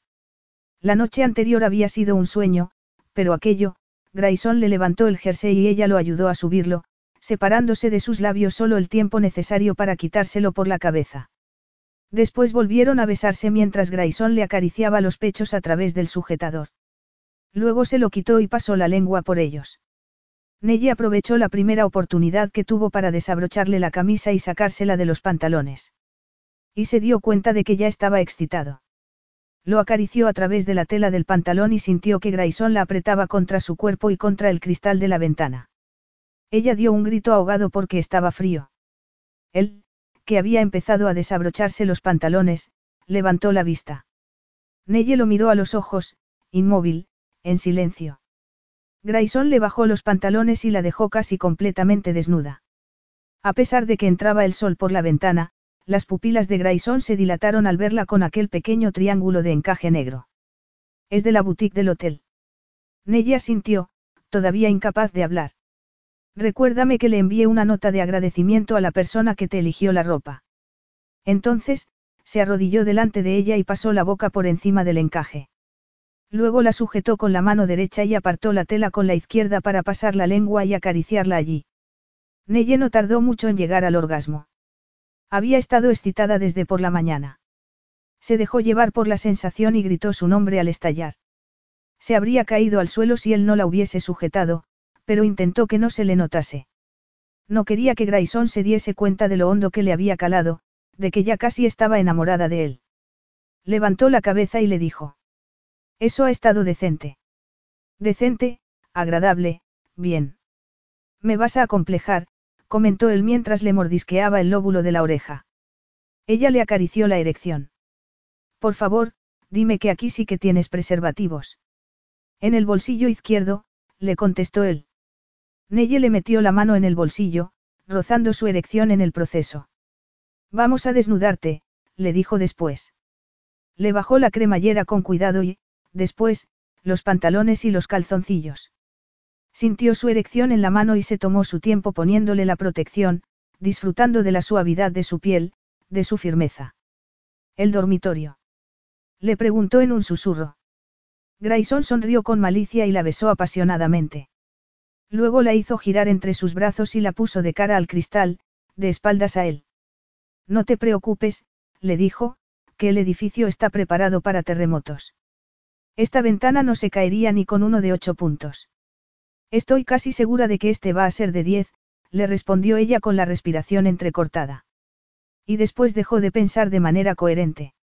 Grayson la empujó hasta que sus pezones erguidos se apoyaron en el cristal, le separó las rodillas, haciendo que Nelle apoyase las palmas en de las manos en la ventana para sujetarse, y apretó su erección contra ella. Nelle dio un grito ahogado cuando la penetró. Grayson apoyó la cabeza en ella un instante y se quedó inmóvil, como para acostumbrarse a la nueva sensación, y después empezó a realizar movimientos largos y fuertes que iban, poco a poco, aumentando en intensidad mientras la sujetaba con un brazo.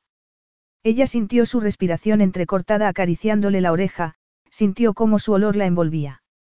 Le empezaron a temblar las rodillas con la promesa de un nuevo orgasmo y, entonces, Grayson le apartó las manos del cristal, que se habían quedado frías, para que se acariciase entre las piernas. La sensación la golpeó como un tren sin frenos.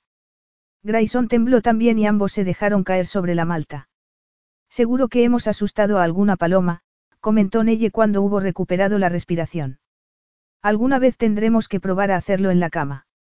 Yo tengo el resto del día libre, le respondió ella. Grayson se encogió de hombros. Yo he quedado con alguien para enseñarle la ciudad. Ya me la has enseñado. San Francisco está ahí, señaló. Misión cumplida. Quiero enseñarte otro lugar y, casualmente, tiene una cama. Ella se puso en pie con las piernas todavía temblorosas. ¿Dónde compro la entrada para esa visita? Capítulo 8. Grayson observó cómo dormía Nelle, echa un ovillo debajo de la colcha para protegerse del frío de la mañana. La abrazó y disfrutó del roce de su piel, de su olor. Tal vez podría llamar a la oficina y decir que estaba enfermo. Tal vez podría convencerla para que hiciese lo mismo. Podrían quedarse desayunando tranquilamente porque lo necesitaban después de haberse saltado varias comidas por no salir de la cama. Pero, no. Neye se tomaba muy en serio su trabajo en Create 4 All. Y él tenía demasiadas cosas que hacer también. Empezando por una reunión tempranera con. Hola. Grayson. ¿Estás ahí? Se maldijo. Finlay. Había sabido que era un error darle el código de acceso a su casa. Grayson. No es posible que sigas durmiendo. Neye se retorció a su lado, se despertó. He oído a alguien. Le susurró. Es mi hermana. Quédate aquí. Me desharé de ella.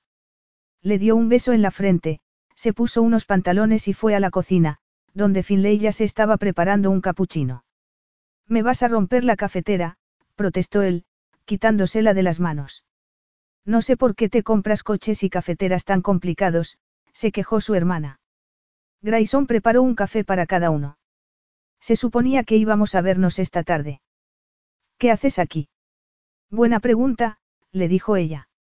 Casi tan buena como que has hecho este fin de semana. He estado casi todo el tiempo aquí.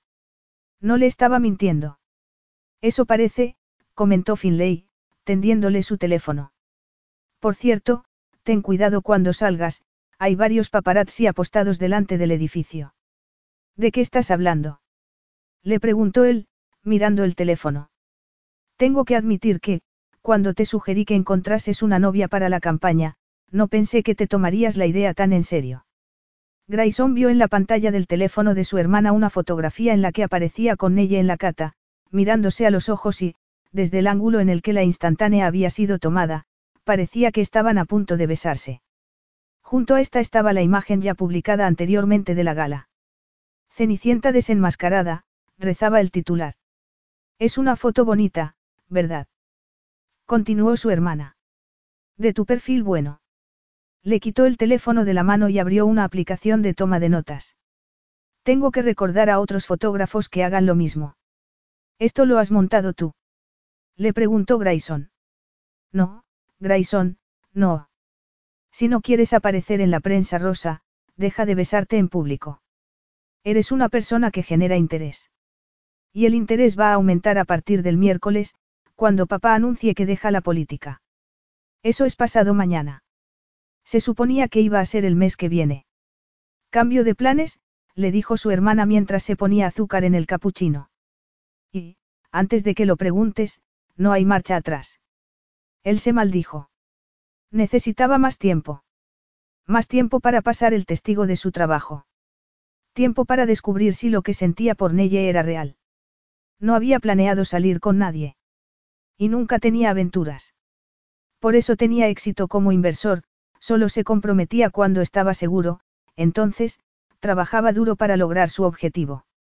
Había sido un error dejarse llevar por la atracción que había sentido por Neye y lo más sensato, dadas las circunstancias, sería cortar por lo sano la relación antes de que se complicase más.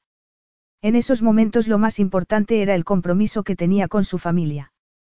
Teníamos un trato, fin. Eso díselo al corazón de papá y a los episodios de taquicardia que está teniendo. Se podía haber dado un buen golpe en la cabeza cuando se ha desmayado este fin de semana. Finlay se llevó la mano a la boca. Vaya, no quería que te lo contase. No quiere que te distraigas. Papá se ha desmayado. Inquirió él. La última vez que hablé con él parecía estar bien.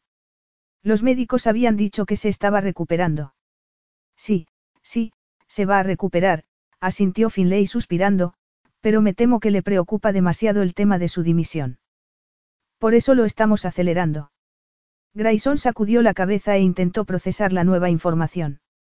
Deberías habérmelo contado. Papá debería habérmelo contado. Si lo hubiésemos hecho, lo habrías dejado todo para ir a verlo. Papá pensó que lo mejor era que no supieses nada. Y tú estabas de acuerdo con él. Finlay se mordió el labio inferior. Lo que yo piense no importa, le respondió por fin. Lo que importa es el apellido Monk. Yo solo soy una facilitadora. Mi trabajo consiste en ayudarlo a él y, ahora, a ti. No eres una facilitadora, eres mi hermana. Su hija. En realidad, soy tu hermanastra y su hijastra, lo corrigió Finlay. Y tu jefa de campaña. Hay que mantener la mente fría y pensar en las elecciones. La familia es más importante que las elecciones. La familia es, esto. Si pierdes, a ti no te desheredarán, pero es posible que a mí sí. Sabes que eso no es verdad, fin. Ella abrió la boca y la volvió a cerrar. Después sonrió. Bueno, vamos a hablar de Cenicienta. ¿Te vale ella o todavía tenemos que encontrarte una novia para la campaña? ¿Qué? Grayson se quedó helado al oír la voz de Nelle a sus espaldas. Se giró y la vio en la puerta, con su albornoz puesto. En cualquier otro momento, habría sonreído al verla así y se la habría vuelto a llevar a la cama. En aquel instante, intentó articular rápidamente una respuesta que no la hiciese huir de allí. Su hermana rompió el silencio mientras se acercaba a Nelle y le tendía la mano. Hola, nos vimos el otro día en el despacho de Grayson, pero no nos han presentado. Soy Finlay Smith. Neye Lassen, respondió ella, poniéndose muy recta, en modo profesional a pesar de ir vestida con un albornoz. O tal vez debería decir Cenicienta. Me gusta ese tono, comentó Finlay, girándose hacia su hermano. Puedo trabajar con él. De eso, nada, le advirtió él. Muchas gracias por venir, pero, la próxima vez, llámame antes, por favor.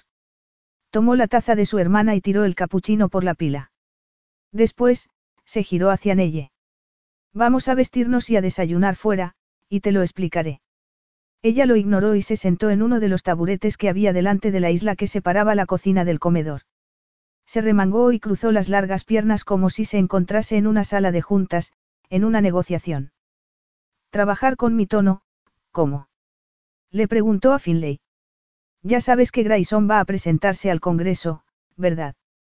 Supongo que te lo habrá dicho. Sí, para ocupar el puesto de su padre. Finlay sonrió de oreja a oreja. Pues yo voy a ser tu hada madrina. Mientras dure la campaña. Ya está bien, intervino Grayson, tomando el bolso de su hermana y dándoselo. Adiós. Déjala, Grayson, le pidió Nelle, que, sorprendentemente, no parecía enfadada, sino más bien divertida. Siempre he querido tener una hada madrina. Luego, miró a Finlay. ¿Qué implica eso exactamente?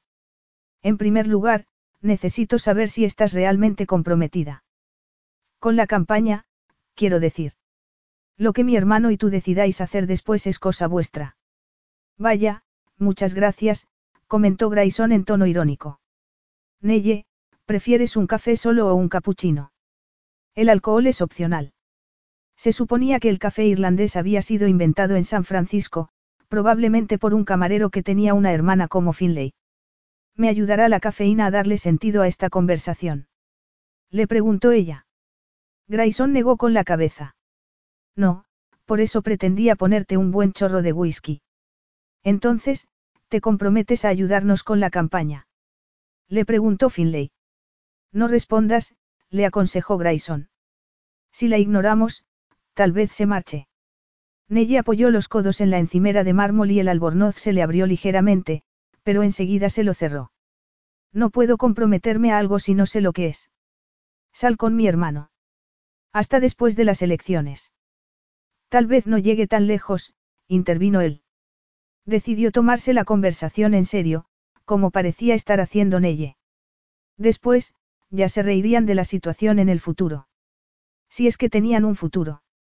Si Finlay seguía siendo su jefa de campaña era solo porque Nelle todavía seguía sentada en su cocina. Llegarás, lo corrigió Finlay.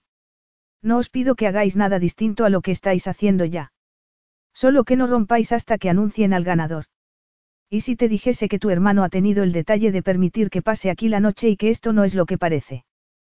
Preguntó Nelle mientras aceptaba la taza que Grayson le ofrecía con una sonrisa. ¿Ves? Le dijo él a. Hay una explicación lógica de la presencia de Nelle y no tienes por qué incluirla en tus maquinaciones. Ya hablaremos de la estrategia de la campaña esta tarde. Ahora, Nelle y yo necesitamos una ducha, vestirnos y ponernos a trabajar. Ya sabes que una buena explicación no es sinónimo de la verdad, le contestó su hermana. Y no me voy a marchar de aquí sin una respuesta. A todo el mundo le gusta la idea de que haya en tu vida una. Cenicienta. ¿Qué estás diciendo? Deberías empezar a leer todo el material que te envío. Nelle dio un buen sorbo a su café mientras observaba cómo discutían los hermanos. Era uno de los capuchinos más deliciosos que había probado. No había pretendido entrometerse en aquella conversación.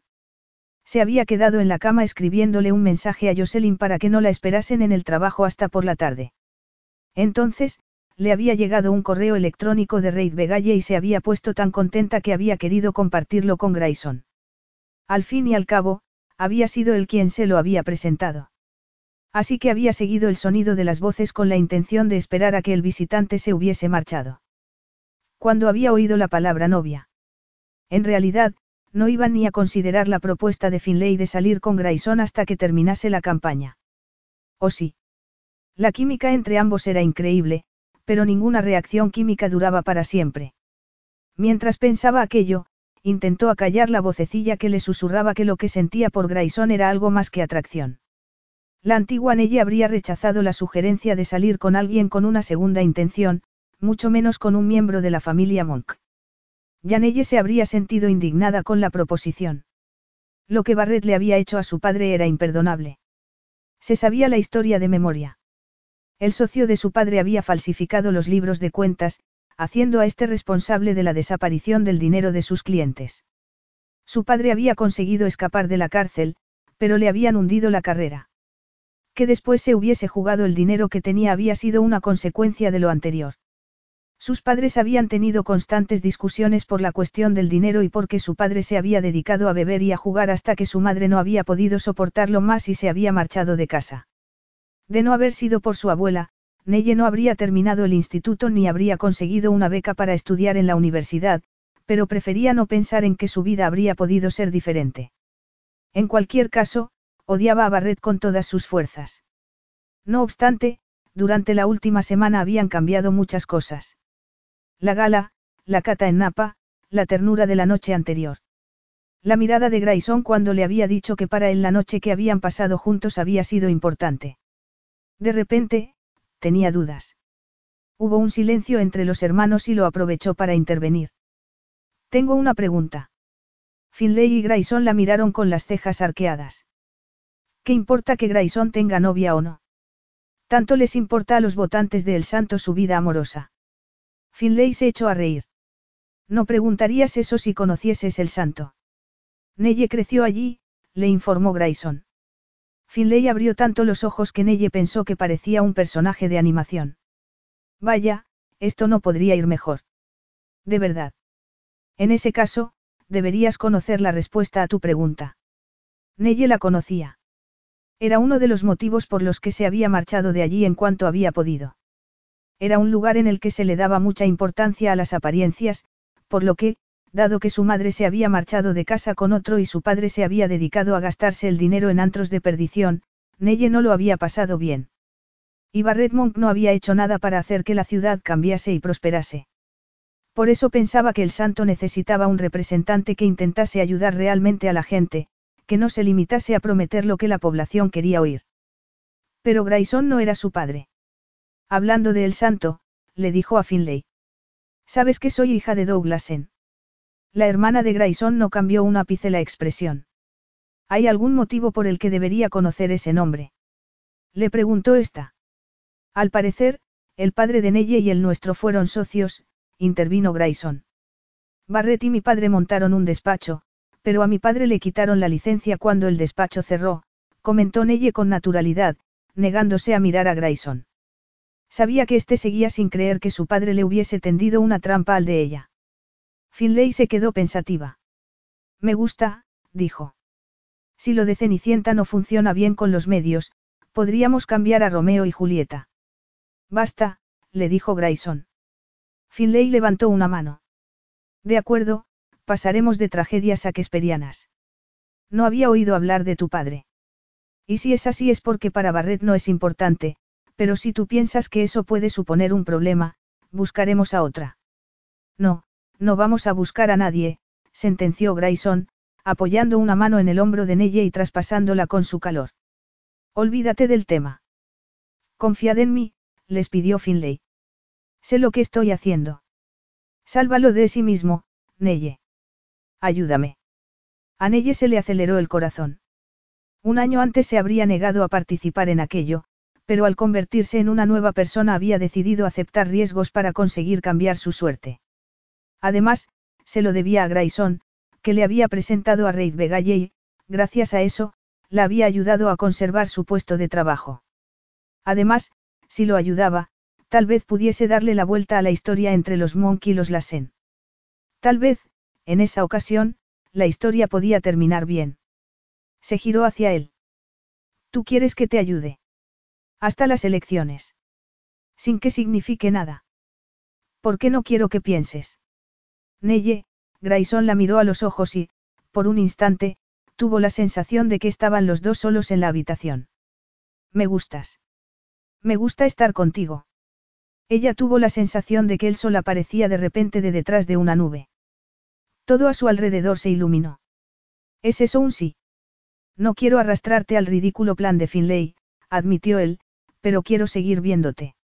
Neye no supo si había sido ella la que se había puesto en pie o él quien había tirado de su cuerpo para que lo hiciese, pero, de repente, estaba entre sus brazos. Y un segundo después la estaba llevando de vuelta al dormitorio. Empiezo a ejercer mis labores de hada madrina mañana. Estate preparada, le advirtió Finlay desde la cocina. Solo le voy a hacer un favor, pensó ella mientras todavía era capaz de pensar. Era la oportunidad para agradecerle lo que había hecho por ella y, además, para cambiar la historia común de sus familias. Nada más. Aunque mientras Grayson tomaba su pecho con la boca y ella sentía un escalofrío de placer, ya supo que eso era mentira. Capítulo 9. Neye se pasó una mano por el pelo recién rizado mientras con la otra sujetaba la maleta de fin de semana.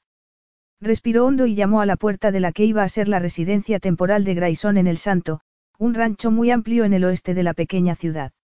Grayson abrió la puerta y, al verlo sonriendo, Neye volvió a respirar, dejó caer la maleta y se lanzó a sus brazos para que la besase.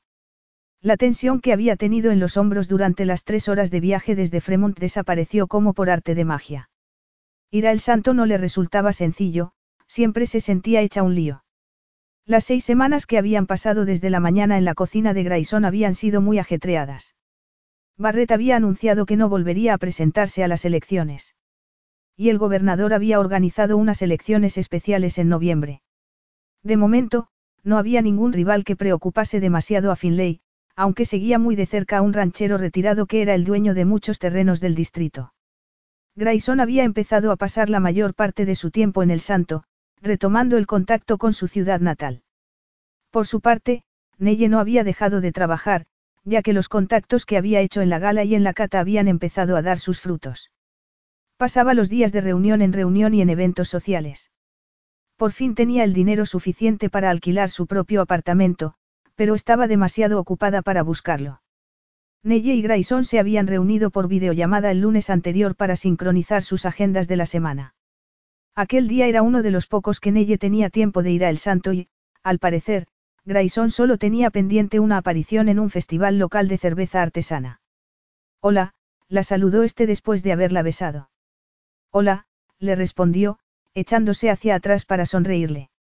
Frunció el ceño. Pareces cansado.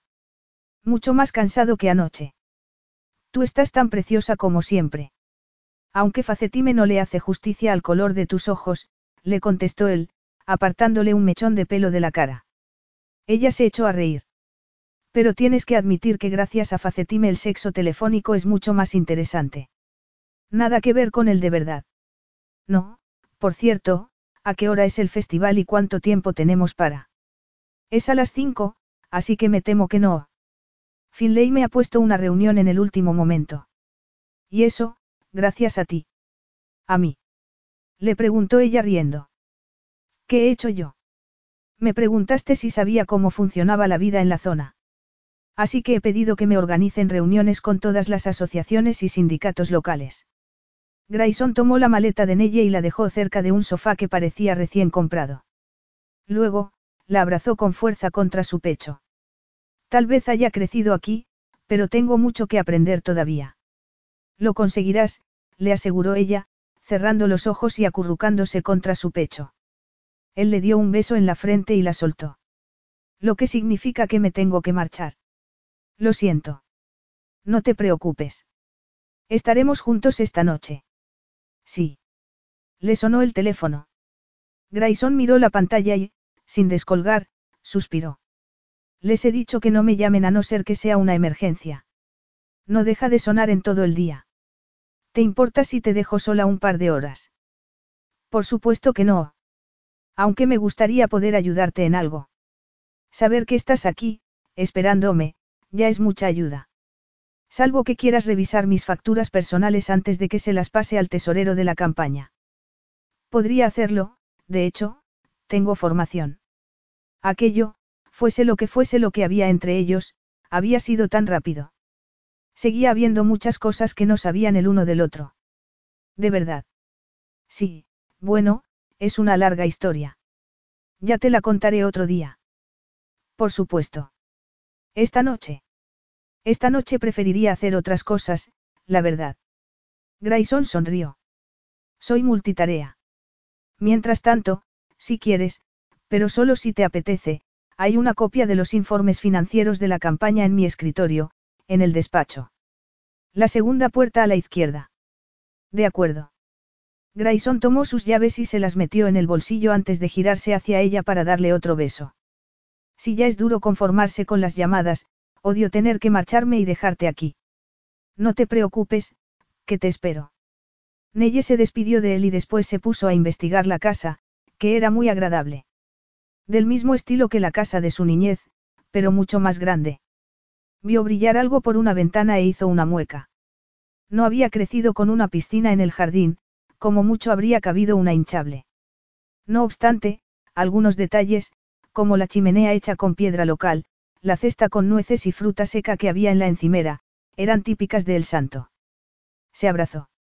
Jamás había pensado que volvería a El Santo, hasta que había conocido a Grayson.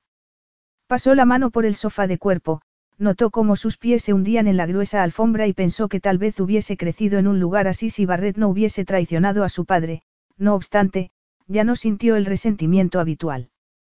Lo que había ocurrido era terrible, sí, y su padre no lo iba a superar, pero a ella el pasado ya no le hacía daño. Podía crear un futuro nuevo con Grayson. Sonriendo, fue en dirección al despacho que éste le había indicado. Dos horas después estaba rodeada de facturas, anotando las preguntas que quería hacerle a Grayson, cuando oyó a un hombre aclarándose la garganta. Levantó la vista, sonriendo. ¿Has vuelto? No había. Se quedó inmóvil, no se trataba de Grayson, sino de su padre. Hola, la saludó este, sonriendo y alargando la mano. Soy Barrett Monk. Se sentó en un sillón y añadió. Tú debes de ser Neye. Ella asintió. Supo que debía sonreír, hablar, pero no podía. Tenía los nervios de punta. Era menos alto de lo que había imaginado, ya que en sus pesadillas había sido un monstruo de un tamaño desproporcionado. También era delgado. Aunque su poder no estaba en el aspecto físico, sino en su carisma, que Neye no tardó en reconocer. Era un hombre que conseguía lo que quería porque la gente quería dárselo gustosamente. Después de lo que a ella le pareció una eternidad, pero debió de ser unos diez segundos, se aclaró la garganta y le dijo. Hola, Grayson no está aquí, pero no tardará en volver. Lo sé, le respondió Barrett, cruzándose de piernas. He hablado con Finlay antes de venir. Significaba eso que había ido allí a propósito para verla a ella. A Neye se le hizo un nudo en el estómago. Me gustaría hablar contigo, le confirmó él. Por eso he venido ahora que mi hijo y Finlay están ocupados, haciendo lo que tienen que hacer. Yo, empezó Neye, pero Barrett la interrumpió. Finlay me ha contado que estás haciendo un gran trabajo para la campaña. Tu apoyo a Grayson ha sido de gran ayuda con los votantes. Así que quería conocerte y darte las gracias. Ella parpadeó. Lo último que había esperado era que Barrett le diese las gracias. Yo no, balbució. No supo si decirle que no lo hacía por la campaña, aunque tampoco sabía por qué lo hacía. Tanto Grayson como ella habían estado tan ocupados que, en realidad, no habían vuelto a hablar del tema. Se metió un mechón de pelo detrás de la oreja. Es todo un detalle por parte de Finlay. Grayson está de acuerdo.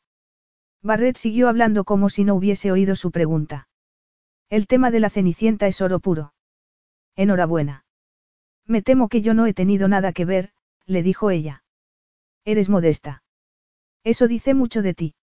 Me alegro de que estés de nuestro lado, Neye. ¿Qué quiere decir?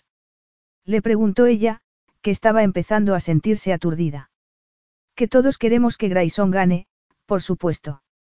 Yo lo que quiero es que Grayson sea feliz, le respondió ella. Barrett se echó a reír. Exacto. Y, para que sea feliz, tiene que desempeñar el papel para el que ha sido preparado durante toda su vida. Me alegro de que tú pienses lo mismo, Neye. Tengo la sensación de que puedo contar contigo.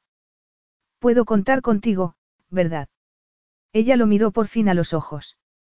No eran tan cálidos como los de Grayson, sino de un gris hipnotizante del que era imposible escapar. ¿Contar conmigo para qué? Él alargó las manos y se echó a reír. Pues para hacer a Grayson feliz, para ayudarlo a ganar.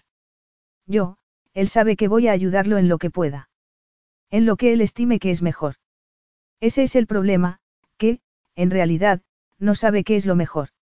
Antes de continuar, Barrett se levantó y apoyó ambas manos en el escritorio, inclinándose hacia adelante para que su rostro estuviese justo delante del de ella. Tal vez piense que lo sabe, pero es nuevo en este juego. Quizás sea una persona conocida allí donde vivís vosotros, pero aquí la gente sigue pensando que es un chico que pasa más tiempo en la piscina que trabajando la tierra. Yo no pienso que los votantes lo vean así. Te agradezco que defiendas a mi hijo, pero llevo muchos años participando en este rodeo, desde antes de que vosotros nacieseis. Entonces, puedo contar contigo. Al fin y al cabo, se trata de la futura felicidad de Grayson. Barrett intentó encandilarla con su mirada brillante, pero Nelle se echó hacia atrás en el sillón y se cruzó de brazos. ¿Qué quiere? Le preguntó. Bueno, que vengas a los eventos de campaña, te pongas guapa, sonrías, cuando termine la campaña, que te vuelvas a casa. Sola. Sola. No estoy segura de haber entendido bien. Neye, deja que te explique algo acerca de los hombres. Somos criaturas muy simples. O pensamos con lo que tenemos encima de la cabeza, o con lo que tenemos entre las piernas, pero no podemos pensar con ambas cosas a la vez. Está bien que os estéis divirtiendo juntos, pero cuando pasen las elecciones mi hijo necesitará volver a utilizar la cabeza. ¿Y qué le hace pensar que ahora no lo está haciendo? Lo desafió ella, levantando la barbilla y mirándolo a los ojos. Barret sonrió enseñándole los dientes. Ella se estremeció. Como eres una mujer inteligente, voy a ser muy directo contigo. Estás bien para la campaña. Te estoy muy agradecido. Pero. Pero los monks, tenemos un legado que atender. He criado a Grayson para ganar aquí y, después, buscaremos a otra persona para que lo ayude a llegar a Washington. Porque, cuanto más éxito tenga, más feliz será. Y estamos de acuerdo en que eso es lo que ambos queremos para él. Usted está decidiendo qué es lo que lo va a hacer feliz. Yo quiero que lo decida él. Ya te he dicho que él todavía no sabe lo que quiere, pero tú, sí. Sé honesta en ella. Piensas que tienes lo que hace falta para que mi hijo llegue al Congreso, incluso a ser presidente algún día. ¿De verdad te sientes capaz de hacerlo feliz a largo plazo? Ella no respondió. No iba a permitir que Barrett se diese cuenta del daño que le estaba haciendo. Intentó pensar solo que a Grayson se le iluminaba la mirada cuando la veía, en cómo la abrazaba, como si no quisiera dejarla marchar. Su relación, por incipiente que fuese, lo hacía feliz. Por el momento, le dijo una vocecilla en su interior. Entonces oyó cómo se abría la puerta principal. Neye. ¿Sigues ahí? ¿Estás preparada para ir al festival? Estoy en tu despacho, le respondió ella, levantándose con piernas temblorosas y yendo hacia la puerta. Miró a Barret. Qué bien, podremos preguntarle juntos qué es lo que quiere, pero antes de que pudiese terminar, Grayson apareció en la puerta. Aquí estás, papá, no sabía que fueses a venir. ¿Cómo te encuentras? ¿Me necesitas para algo? Le preguntó con preocupación. Barret sonrió a su hijo de oreja a oreja, como si se hubiese olvidado de la discusión que acababa de tener con Nelle. Estoy bien, hijo, pero me sentía solo en esa casa tan grande. Finlay me ha contado que tu encantadora Nelle estaba por aquí y he querido venir a presentarme. Espero que no te importe. Grayson miró a Nelle, y ésta se dio cuenta de que estaba preocupado. Los médicos quieren que te lo tomes con calma, papá. Iba a preguntarle si podíamos ir a verte los dos mañana. No era así como pretendía hacer las presentaciones. Tomó la mano de Nelle y se la apretó suavemente. Ella supo que le estaba preguntando si estaba bien. Le devolvió el apretón. Hemos tenido una conversación interesante. Ambos estamos de acuerdo en que queremos que seas feliz. Grayson arqueó las cejas. Suena muy metafísico, y ninguno de los dos sois así, pero, bueno, me lo voy a creer. Por cierto, ¿cómo definirías tú la felicidad? ¿Por qué no te preparas para el festival, Neye? La interrumpió Barrett. He oído decir a Finlay que te había dejado ropa nueva en la habitación de invitados. Estoy seguro de que a mis votantes les gustará ver a una chica guapa con un vestido. Neye está estupenda como está, le dijo Grayson. A mí me encanta Radiohead. Ella bajó la vista a su camiseta del grupo, vaqueros y zapatillas de deporte. He pensado que como íbamos a un festival de cerveza, pero Finlay se está esforzando mucho en hacer de hada madrina, así que no me gustaría decepcionarla. Le apretó la mano a Grayson una vez más antes de salir de la habitación, pero él no la soltó. No tienes que cambiarte de ropa, le dijo. Papá, ¿quieres llamar a tu conductor o prefieres que te dejemos nosotros en casa? Podéis llevarme, hijo, pero, antes de que nos marchemos, me gustaría decirle algo más a Neye. Barret se cruzó de brazos y la miró. Neye, siento mucho lo que ocurrió con tu padre. Ella sintió que le costaba respirar. ¿Qué quieres decir, papá? Le preguntó Grayson. Barret se encogió exageradamente de hombros. Fue algo que ocurrió antes de que tú nacieses, hijo. Y supongo que nunca te he contado la historia, pero el padre de Neye se metió en algunos asuntos turbios. Incluso le quitaron la licencia por robar dinero a clientes. Yo lo que siento es no haber podido ayudarlo. Habíamos sido amigos en la universidad. Miró a Neye. Pero tu padre, siempre le gustaron demasiado las cosas buenas de la vida. Y los casinos. Y luego tu madre se marchó. Si ella no pudo cambiarlo, no obstante, yo debí haberle echado una mano. Siempre he pensado que debí ser mejor amigo. Por favor, dile a Doug que me acuerdo de él y le deseo lo mejor. Si no me equivoco está en Las Vegas ahora, ¿verdad? Neye lo fulminó con la mirada. Aquella no era la historia, aunque sí que hubiese en ella ciertas verdades. Era cierto que a su padre le había gustado jugar y vivir por encima de sus posibilidades. Se sintió tentada a contar su versión, pero supo que Barret la negaría. Grayson la acarició con la mirada. En cualquier otro momento, le habría gustado que la mirase así, en aquel, sintió que le daba pena. Le soltó la mano. Está en Las Vegas, sí. Lo saludaré de su parte, respondió. Gracias, le dijo Barrett. Y quiero que sepas que no voy a utilizar los actos delictivos de tu padre contra ti. Estamos muy orgullosos de tener a una chica de El Santo al lado de Grayson durante la campaña. Papá. Mira qué hora es, dijo ella, obligándose a sonreír. Si no me cambio ahora mismo no vamos a llegar al festival. Necesitaba salir de allí. Necesitaba pensar. Os espero en el coche, dijo Barrett.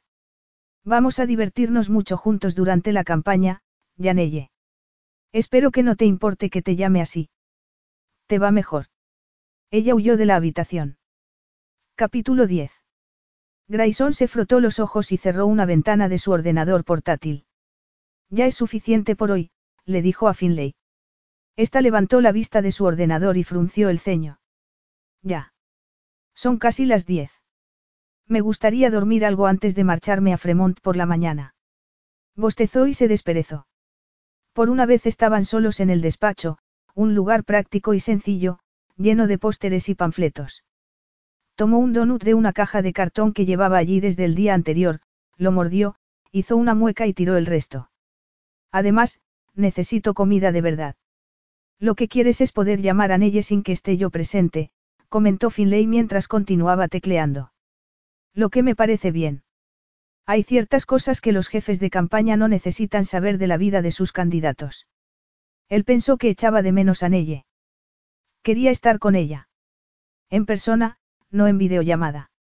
Pero ya no estaba tan seguro de que ella también quisiese estar con él. Su relación había cambiado desde que ella había estado en el Santo para asistir al Festival de la Cerveza varias semanas atrás. Sabía que el encuentro con su padre no había sido fácil para ella. En especial, cuando Barret había hablado de la historia de su padre.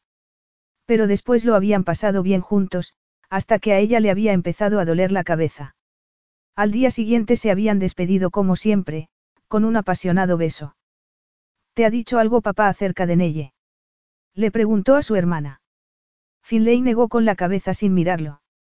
No, se alegra de que sea de aquí. Es otro punto a tu favor para los votantes. El azúcar del donut hizo que se le revolviese el estómago. O tal vez fuese porque Finlay hablaba de Neye como si se tratase de un objeto inanimado, un punto más en una presentación. Él ya le había dejado claro en varias ocasiones que su relación con Neye no tenía nada que ver con la campaña, pero Finlay seguía hablando de ella como si fuese otra voluntaria más que quisiese contribuir a la causa. Me gusta de verdad, fin. Bien. Es tu novia actual, así que me parece bien que te guste. Estoy enamorado de ella. Eso captó la atención de Finlay, que lo miró a los ojos. Eso es, estupendo. Es una gran persona. Sé que se supone que tengo que estar aquí mañana por la noche, pero quiero quedarme unos días en Fremont. Necesito que liberes mi agenda. ¿Por qué? Pensé que ibas por algo de trabajo de Neye. Y Barrett quiere que te reúnas con John Burtz aprovechando que estás allí. Voy para celebrar que Neye ha conseguido que la Fundación Vegalle les haga una donación de 4 millones, le explicó él. Y no voy a reunirme con nadie. De acuerdo, no te reúnas con Burtz, pero el debate es dentro de dos semanas. Necesito que te comprometas a respetar las fechas para prepararlo. Llevo toda la vida preparándome. No es lo mismo. Mira, sé que estás cansado. Tómate un día, pero después tienes que centrarte si quieres ganar a tus rivales en el debate. No voy a discutir contigo, le respondió Grayson poniéndose en pie. Necesito comer algo y descansar. Y mañana por la mañana me marcharé a Fremont. Finley abrió la boca y la volvió a cerrar varias veces. Si tienes algo que decirme, suéltalo, le dijo él. Finley suspiró pesadamente. En realidad, vas el primero en las encuestas. Así que tal vez no sea tan importante que prepares el debate. Bien. Te llamaré mañana por la mañana. Pero, continuó ella. Las elecciones solo son el primer obstáculo. El más sencillo. Si ganas, tendrás que pasar gran parte del año en Washington. Y es un trabajo de 24 horas al día, 7 días a la semana. No vas a tener tiempo para, ir a Fremont. Todavía no lo has soltado. Solo quiero que pienses el efecto que una victoria va a tener en tu vida. Y en la de ella. ¿Cuánto tiempo hace que os conocéis? Dos meses. Más. No mucho más. Usa tu cerebro y piénsalo bien. Ya lo he hecho. Finlay arqueó una ceja y lo miró con escepticismo. Si tú lo dices. Ineye. La pregunta le molestó. Lo de que buscase una novia para la campaña fue idea tuya, no mía. Sí, pero te dije que no te lo tomases muy en serio. Que salieses con ella y después la dejases. Eso no va a ocurrir. En ese caso, será mejor que tengas una conversación seria con ella. En eso estaba de acuerdo. Porque estaba decidido a pasar más tiempo con ella. Asintió. Necesito que liberes mi agenda durante cuatro días, entendido. Dos días, le dijo ella. Si te comprometes a preparar el debate cuando vuelvas. Tres días, replicó él, dándole un beso en la cabeza. Gracias. Pero no metas la pata en el debate. Te prometo que no lo haré. Por cierto, ¿en qué estás trabajando? Estoy respondiendo correos. Los contables no han recibido el informe financiero final por parte de Al. Tengo que recordarle que lo firme. Yo tampoco lo he visto. No lo tengo que firmar. Al es el tesorero, así que es el encargado de firmarlo y entregarlo al Comité Electoral Federal. ¿Te gustaría verlo? Hace años que Al es el tesorero de Barrett. Nos avisaría si viese algo que no le cuadrase. Tú ya tienes suficiente con lo tuyo, sobre todo, si quieres tomarte tantos días libres. Echo de menos ver números, le dijo él. Mándamelo. Son casi 200 páginas llenas de nombres y cifras. Seguro que quieres verlo. Deberías haber visto los planes de negocio que recibía. Me encanta leer ese tipo de documentos antes de dormir. Como quieras. Enviado. Vámonos de aquí. Jocelyn levantó su copa de champán para brindar con ella. Por ti. Estás hecho a reír. No deberíamos estar brindando por Jason y por ti. Jocelyn levantó la mano en la que llevaba su nuevo anillo de diamantes.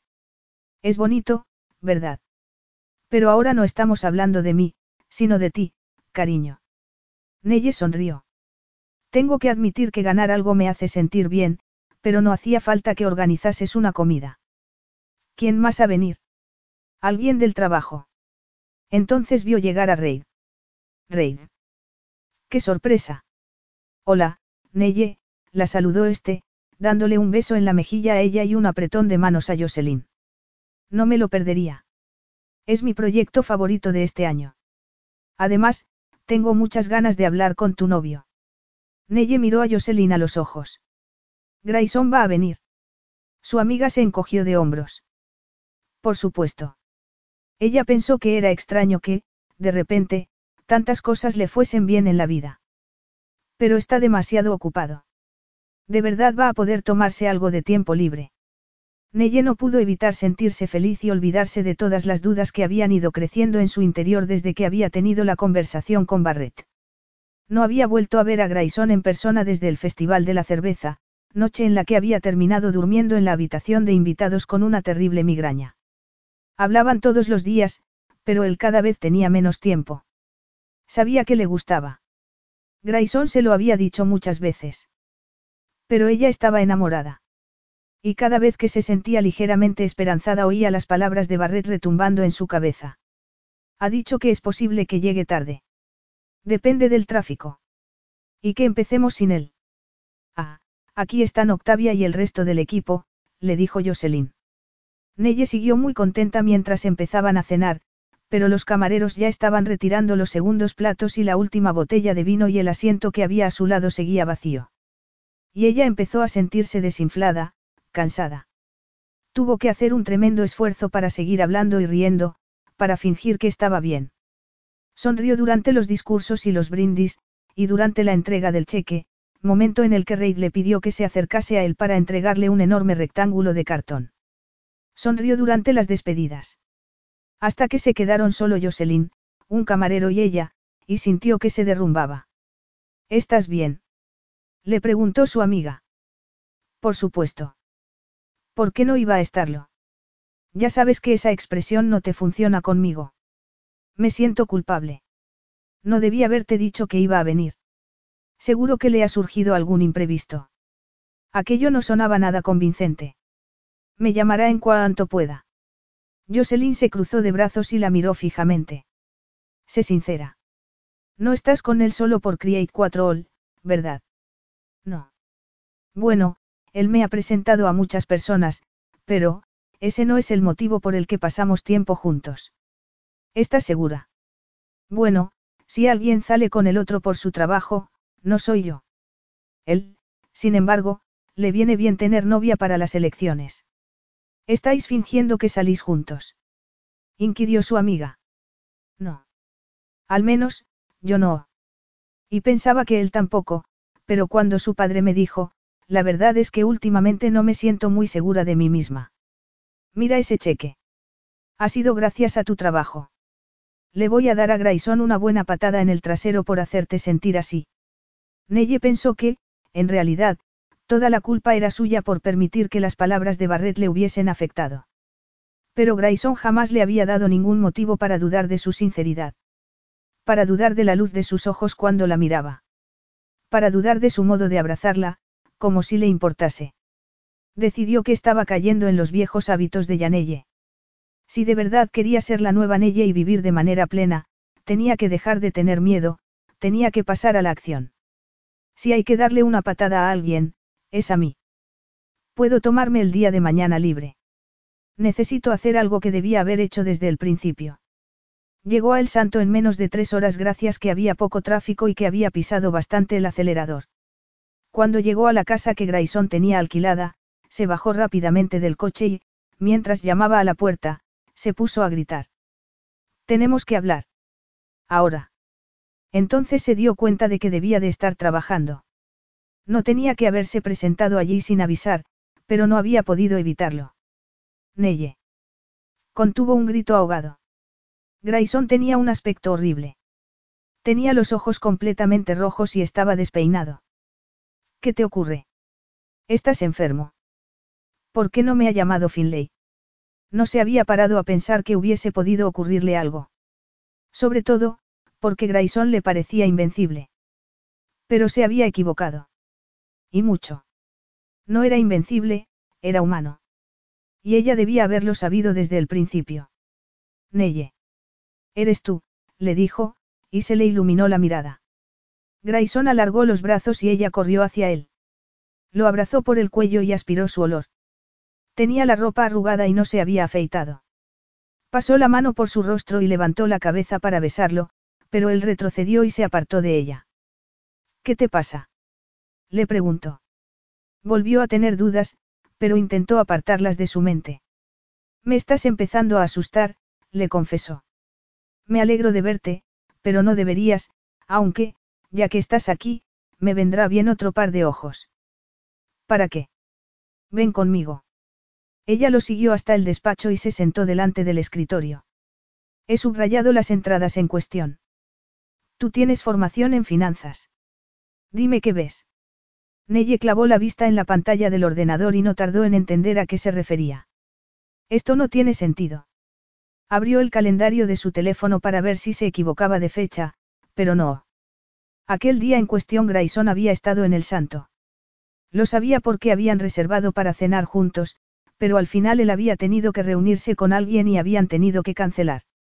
¿Cómo era posible entonces que hubiese una factura de una de las empresas de catering más selectas de San Francisco? Una factura de 4.462,34 dólares. Miró otras entradas que estaban subrayadas. Había una de 2.780,45 dólares de una tienda muy cara de Los Ángeles que servía material de oficina muy caro, pero ella sabía que a Grayson no le gustaba hacer alarde de su riqueza. Unos billetes de avión en primera a San Diego, que habían costado 1.200,28 dólares, y otros 1.534,87 dólares de un hotel allí. Lo miró a los ojos, tan sorprendida como parecía él.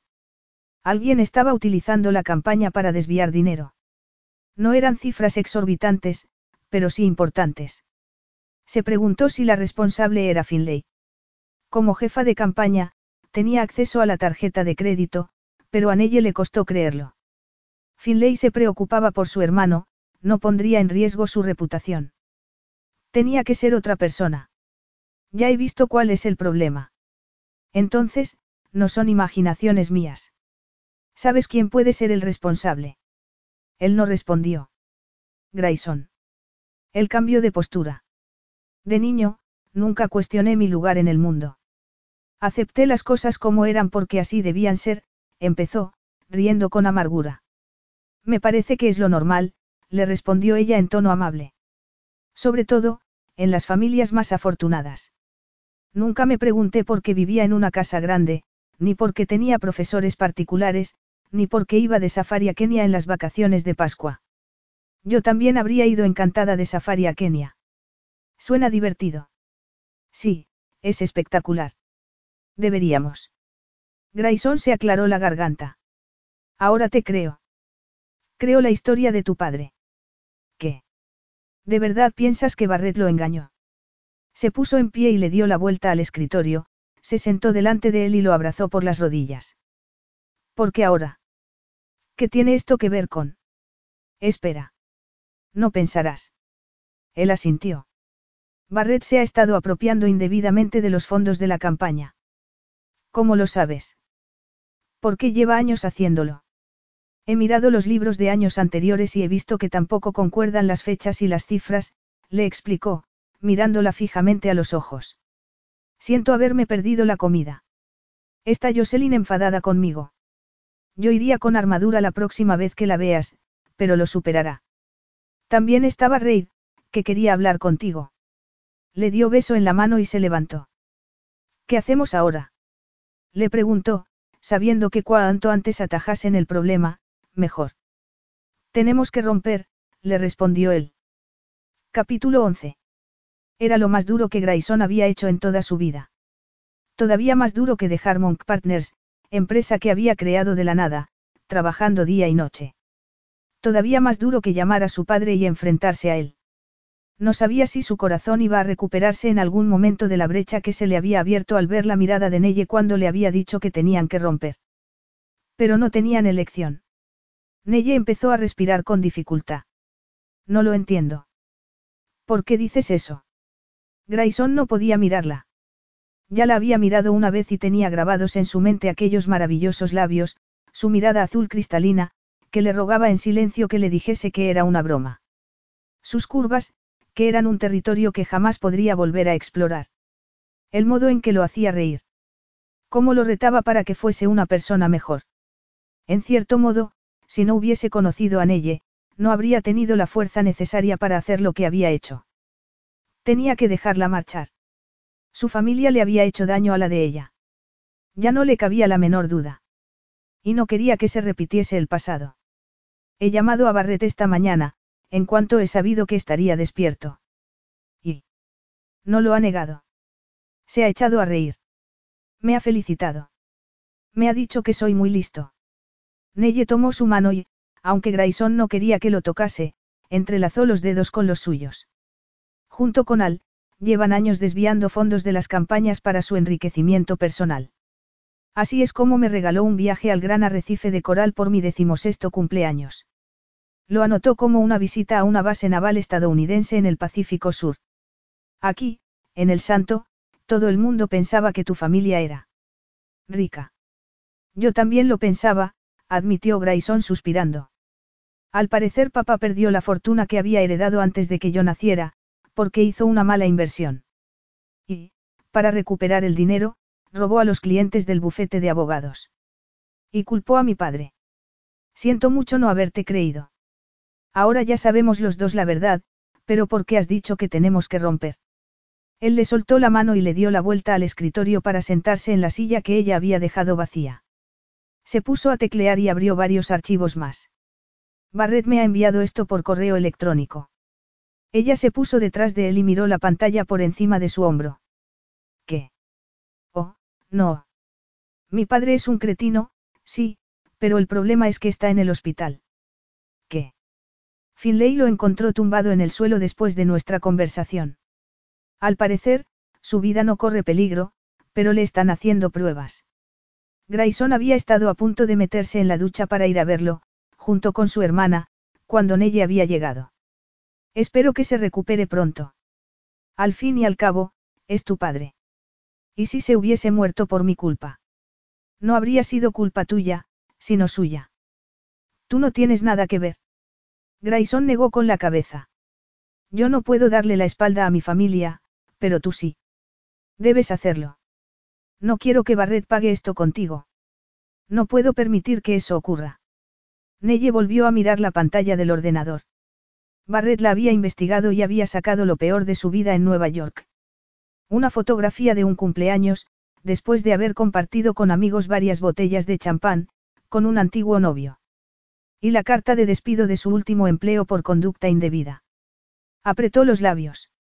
Su pasado no era un secreto, pero tampoco se sentía orgullosa de parte de él. Yo nunca dije que fuese perfecta, pero nadie lo es. Todo el mundo comete errores. Por eso tenemos la capacidad para perdonar. Aquí no hay nada que perdonar. Yo sé que te echaron del trabajo por culpa de tu compañero. Jocelyn me lo ha contado todo. Iba a contártelo, pero, me daba tanta vergüenza que me hubiese ocurrido lo mismo que a mi padre. Lo que me sorprende es que la prensa no lo haya sacado ya. Barret compró su silencio. Mientras durase la campaña. Y si esta no salía bien, pensaba utilizarlo para culparte a ti. Lo mismo que si se hacía público el fraude. A mí. Pero si yo. Has tenido acceso a mi ordenador. Neye no supo qué decir. Yo te dije que el pasado era el pasado, pero, al parecer, estaba equivocado, le dijo Grayson, apagando el ordenador antes de volverse hacia ella. Por eso tenemos que romper. Pero no es justo, tú no tienes nada que ver.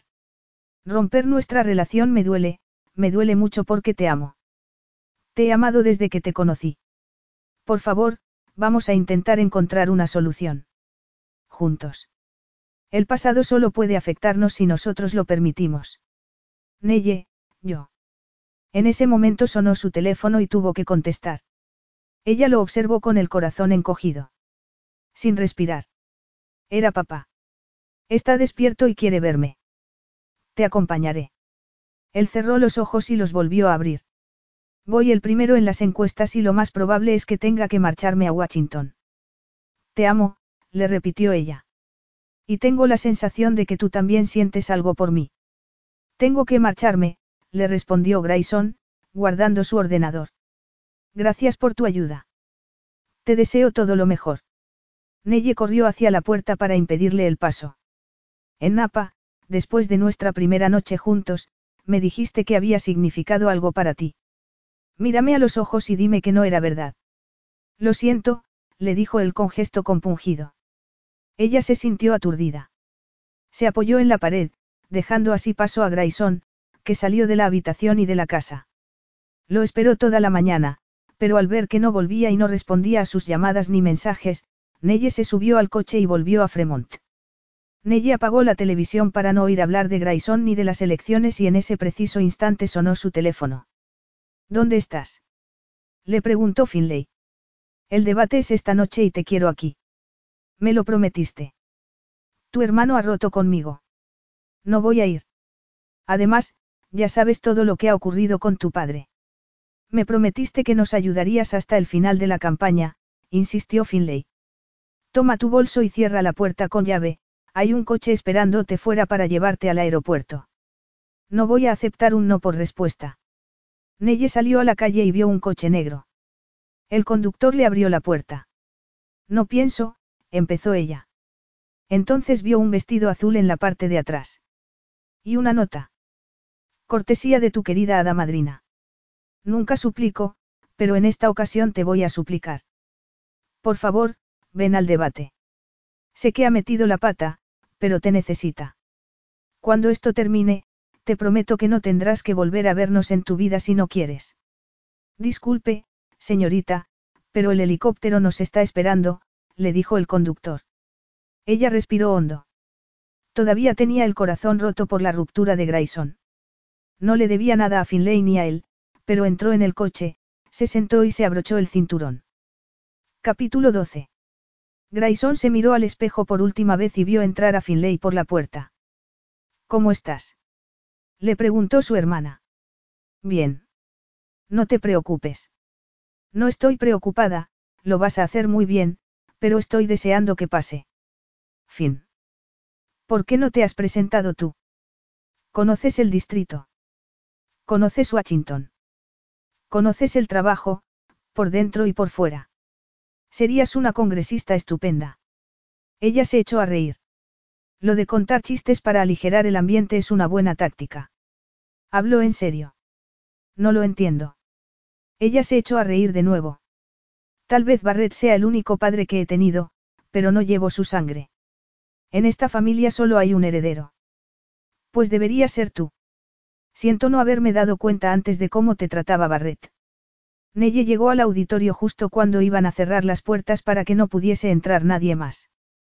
Como ya era demasiado tarde para ir hasta la parte trasera del escenario, buscó un sitio vacío. Las luces se atenuaron y apareció él. A Nelle se le encogió el corazón al verlo saludar y sonreír al público. Se preguntó cómo podía ser tan guapo. También se preguntó por qué habría insistido tanto Finlay en que fuese. Grayson no la necesitaba para nada. Se dijo que la siguiente vez no respondería al teléfono. La llamase quien la llamase. Es un privilegio estar de vuelta en el santo, dijo Grayson. Me habéis enseñado mucho. Cuando empezó la campaña, pensé que estaba hecho para ser vuestro representante. Era para lo que me habían educado, siendo el hijo de Barrett Monk y bisnieto de un hombre que ya fue gobernador del estado.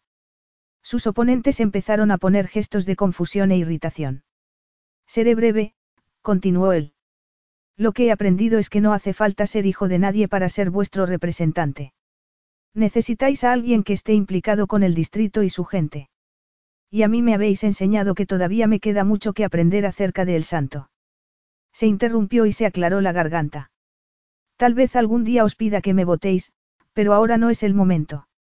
Nelle dio un grito ahogado y las personas que había sentadas a su alrededor la miraron. Me retiro de la carrera y saco mi nombre de las quinielas. Tenéis otros candidatos estupendos y os animo a que votéis a la persona que sintáis que os va a representar mejor en Washington. Yo, por mi parte, voy a pasar el resto de mi vida con la mujer que un día llevo esta máscara y que me ha enseñado lo que de verdad importa en la vida. Gracias. Y sacó la máscara azul decorada con conchas, cristales y perlas falsas. El público se giró hacia Nelle, que estaba aturdida.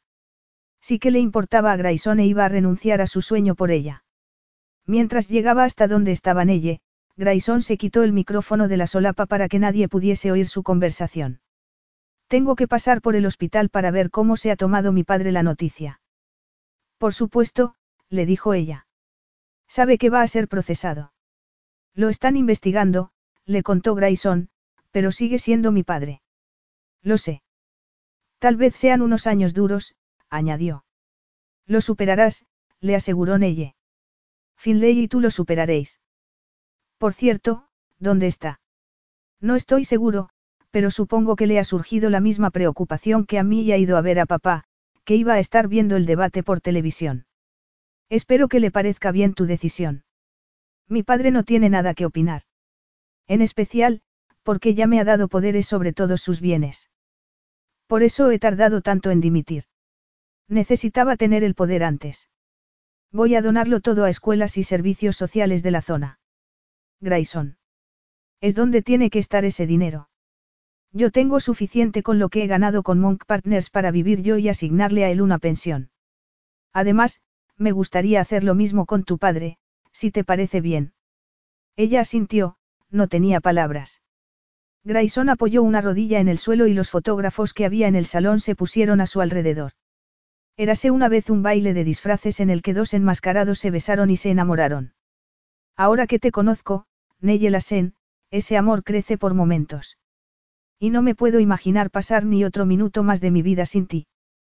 ¿Te quieres casar conmigo? Sí. Te quiero, Grayson, le respondió ella sonriendo, con lágrimas corriendo por sus mejillas. Y estoy deseando que escribamos nuestro futuro juntos. Entonces, él la besó delante de los otros candidatos, del público y de las cámaras, y la apretó contra su cuerpo. Y todo desapareció a su alrededor, como si el mundo se hubiese reducido a ellos dos. Fin.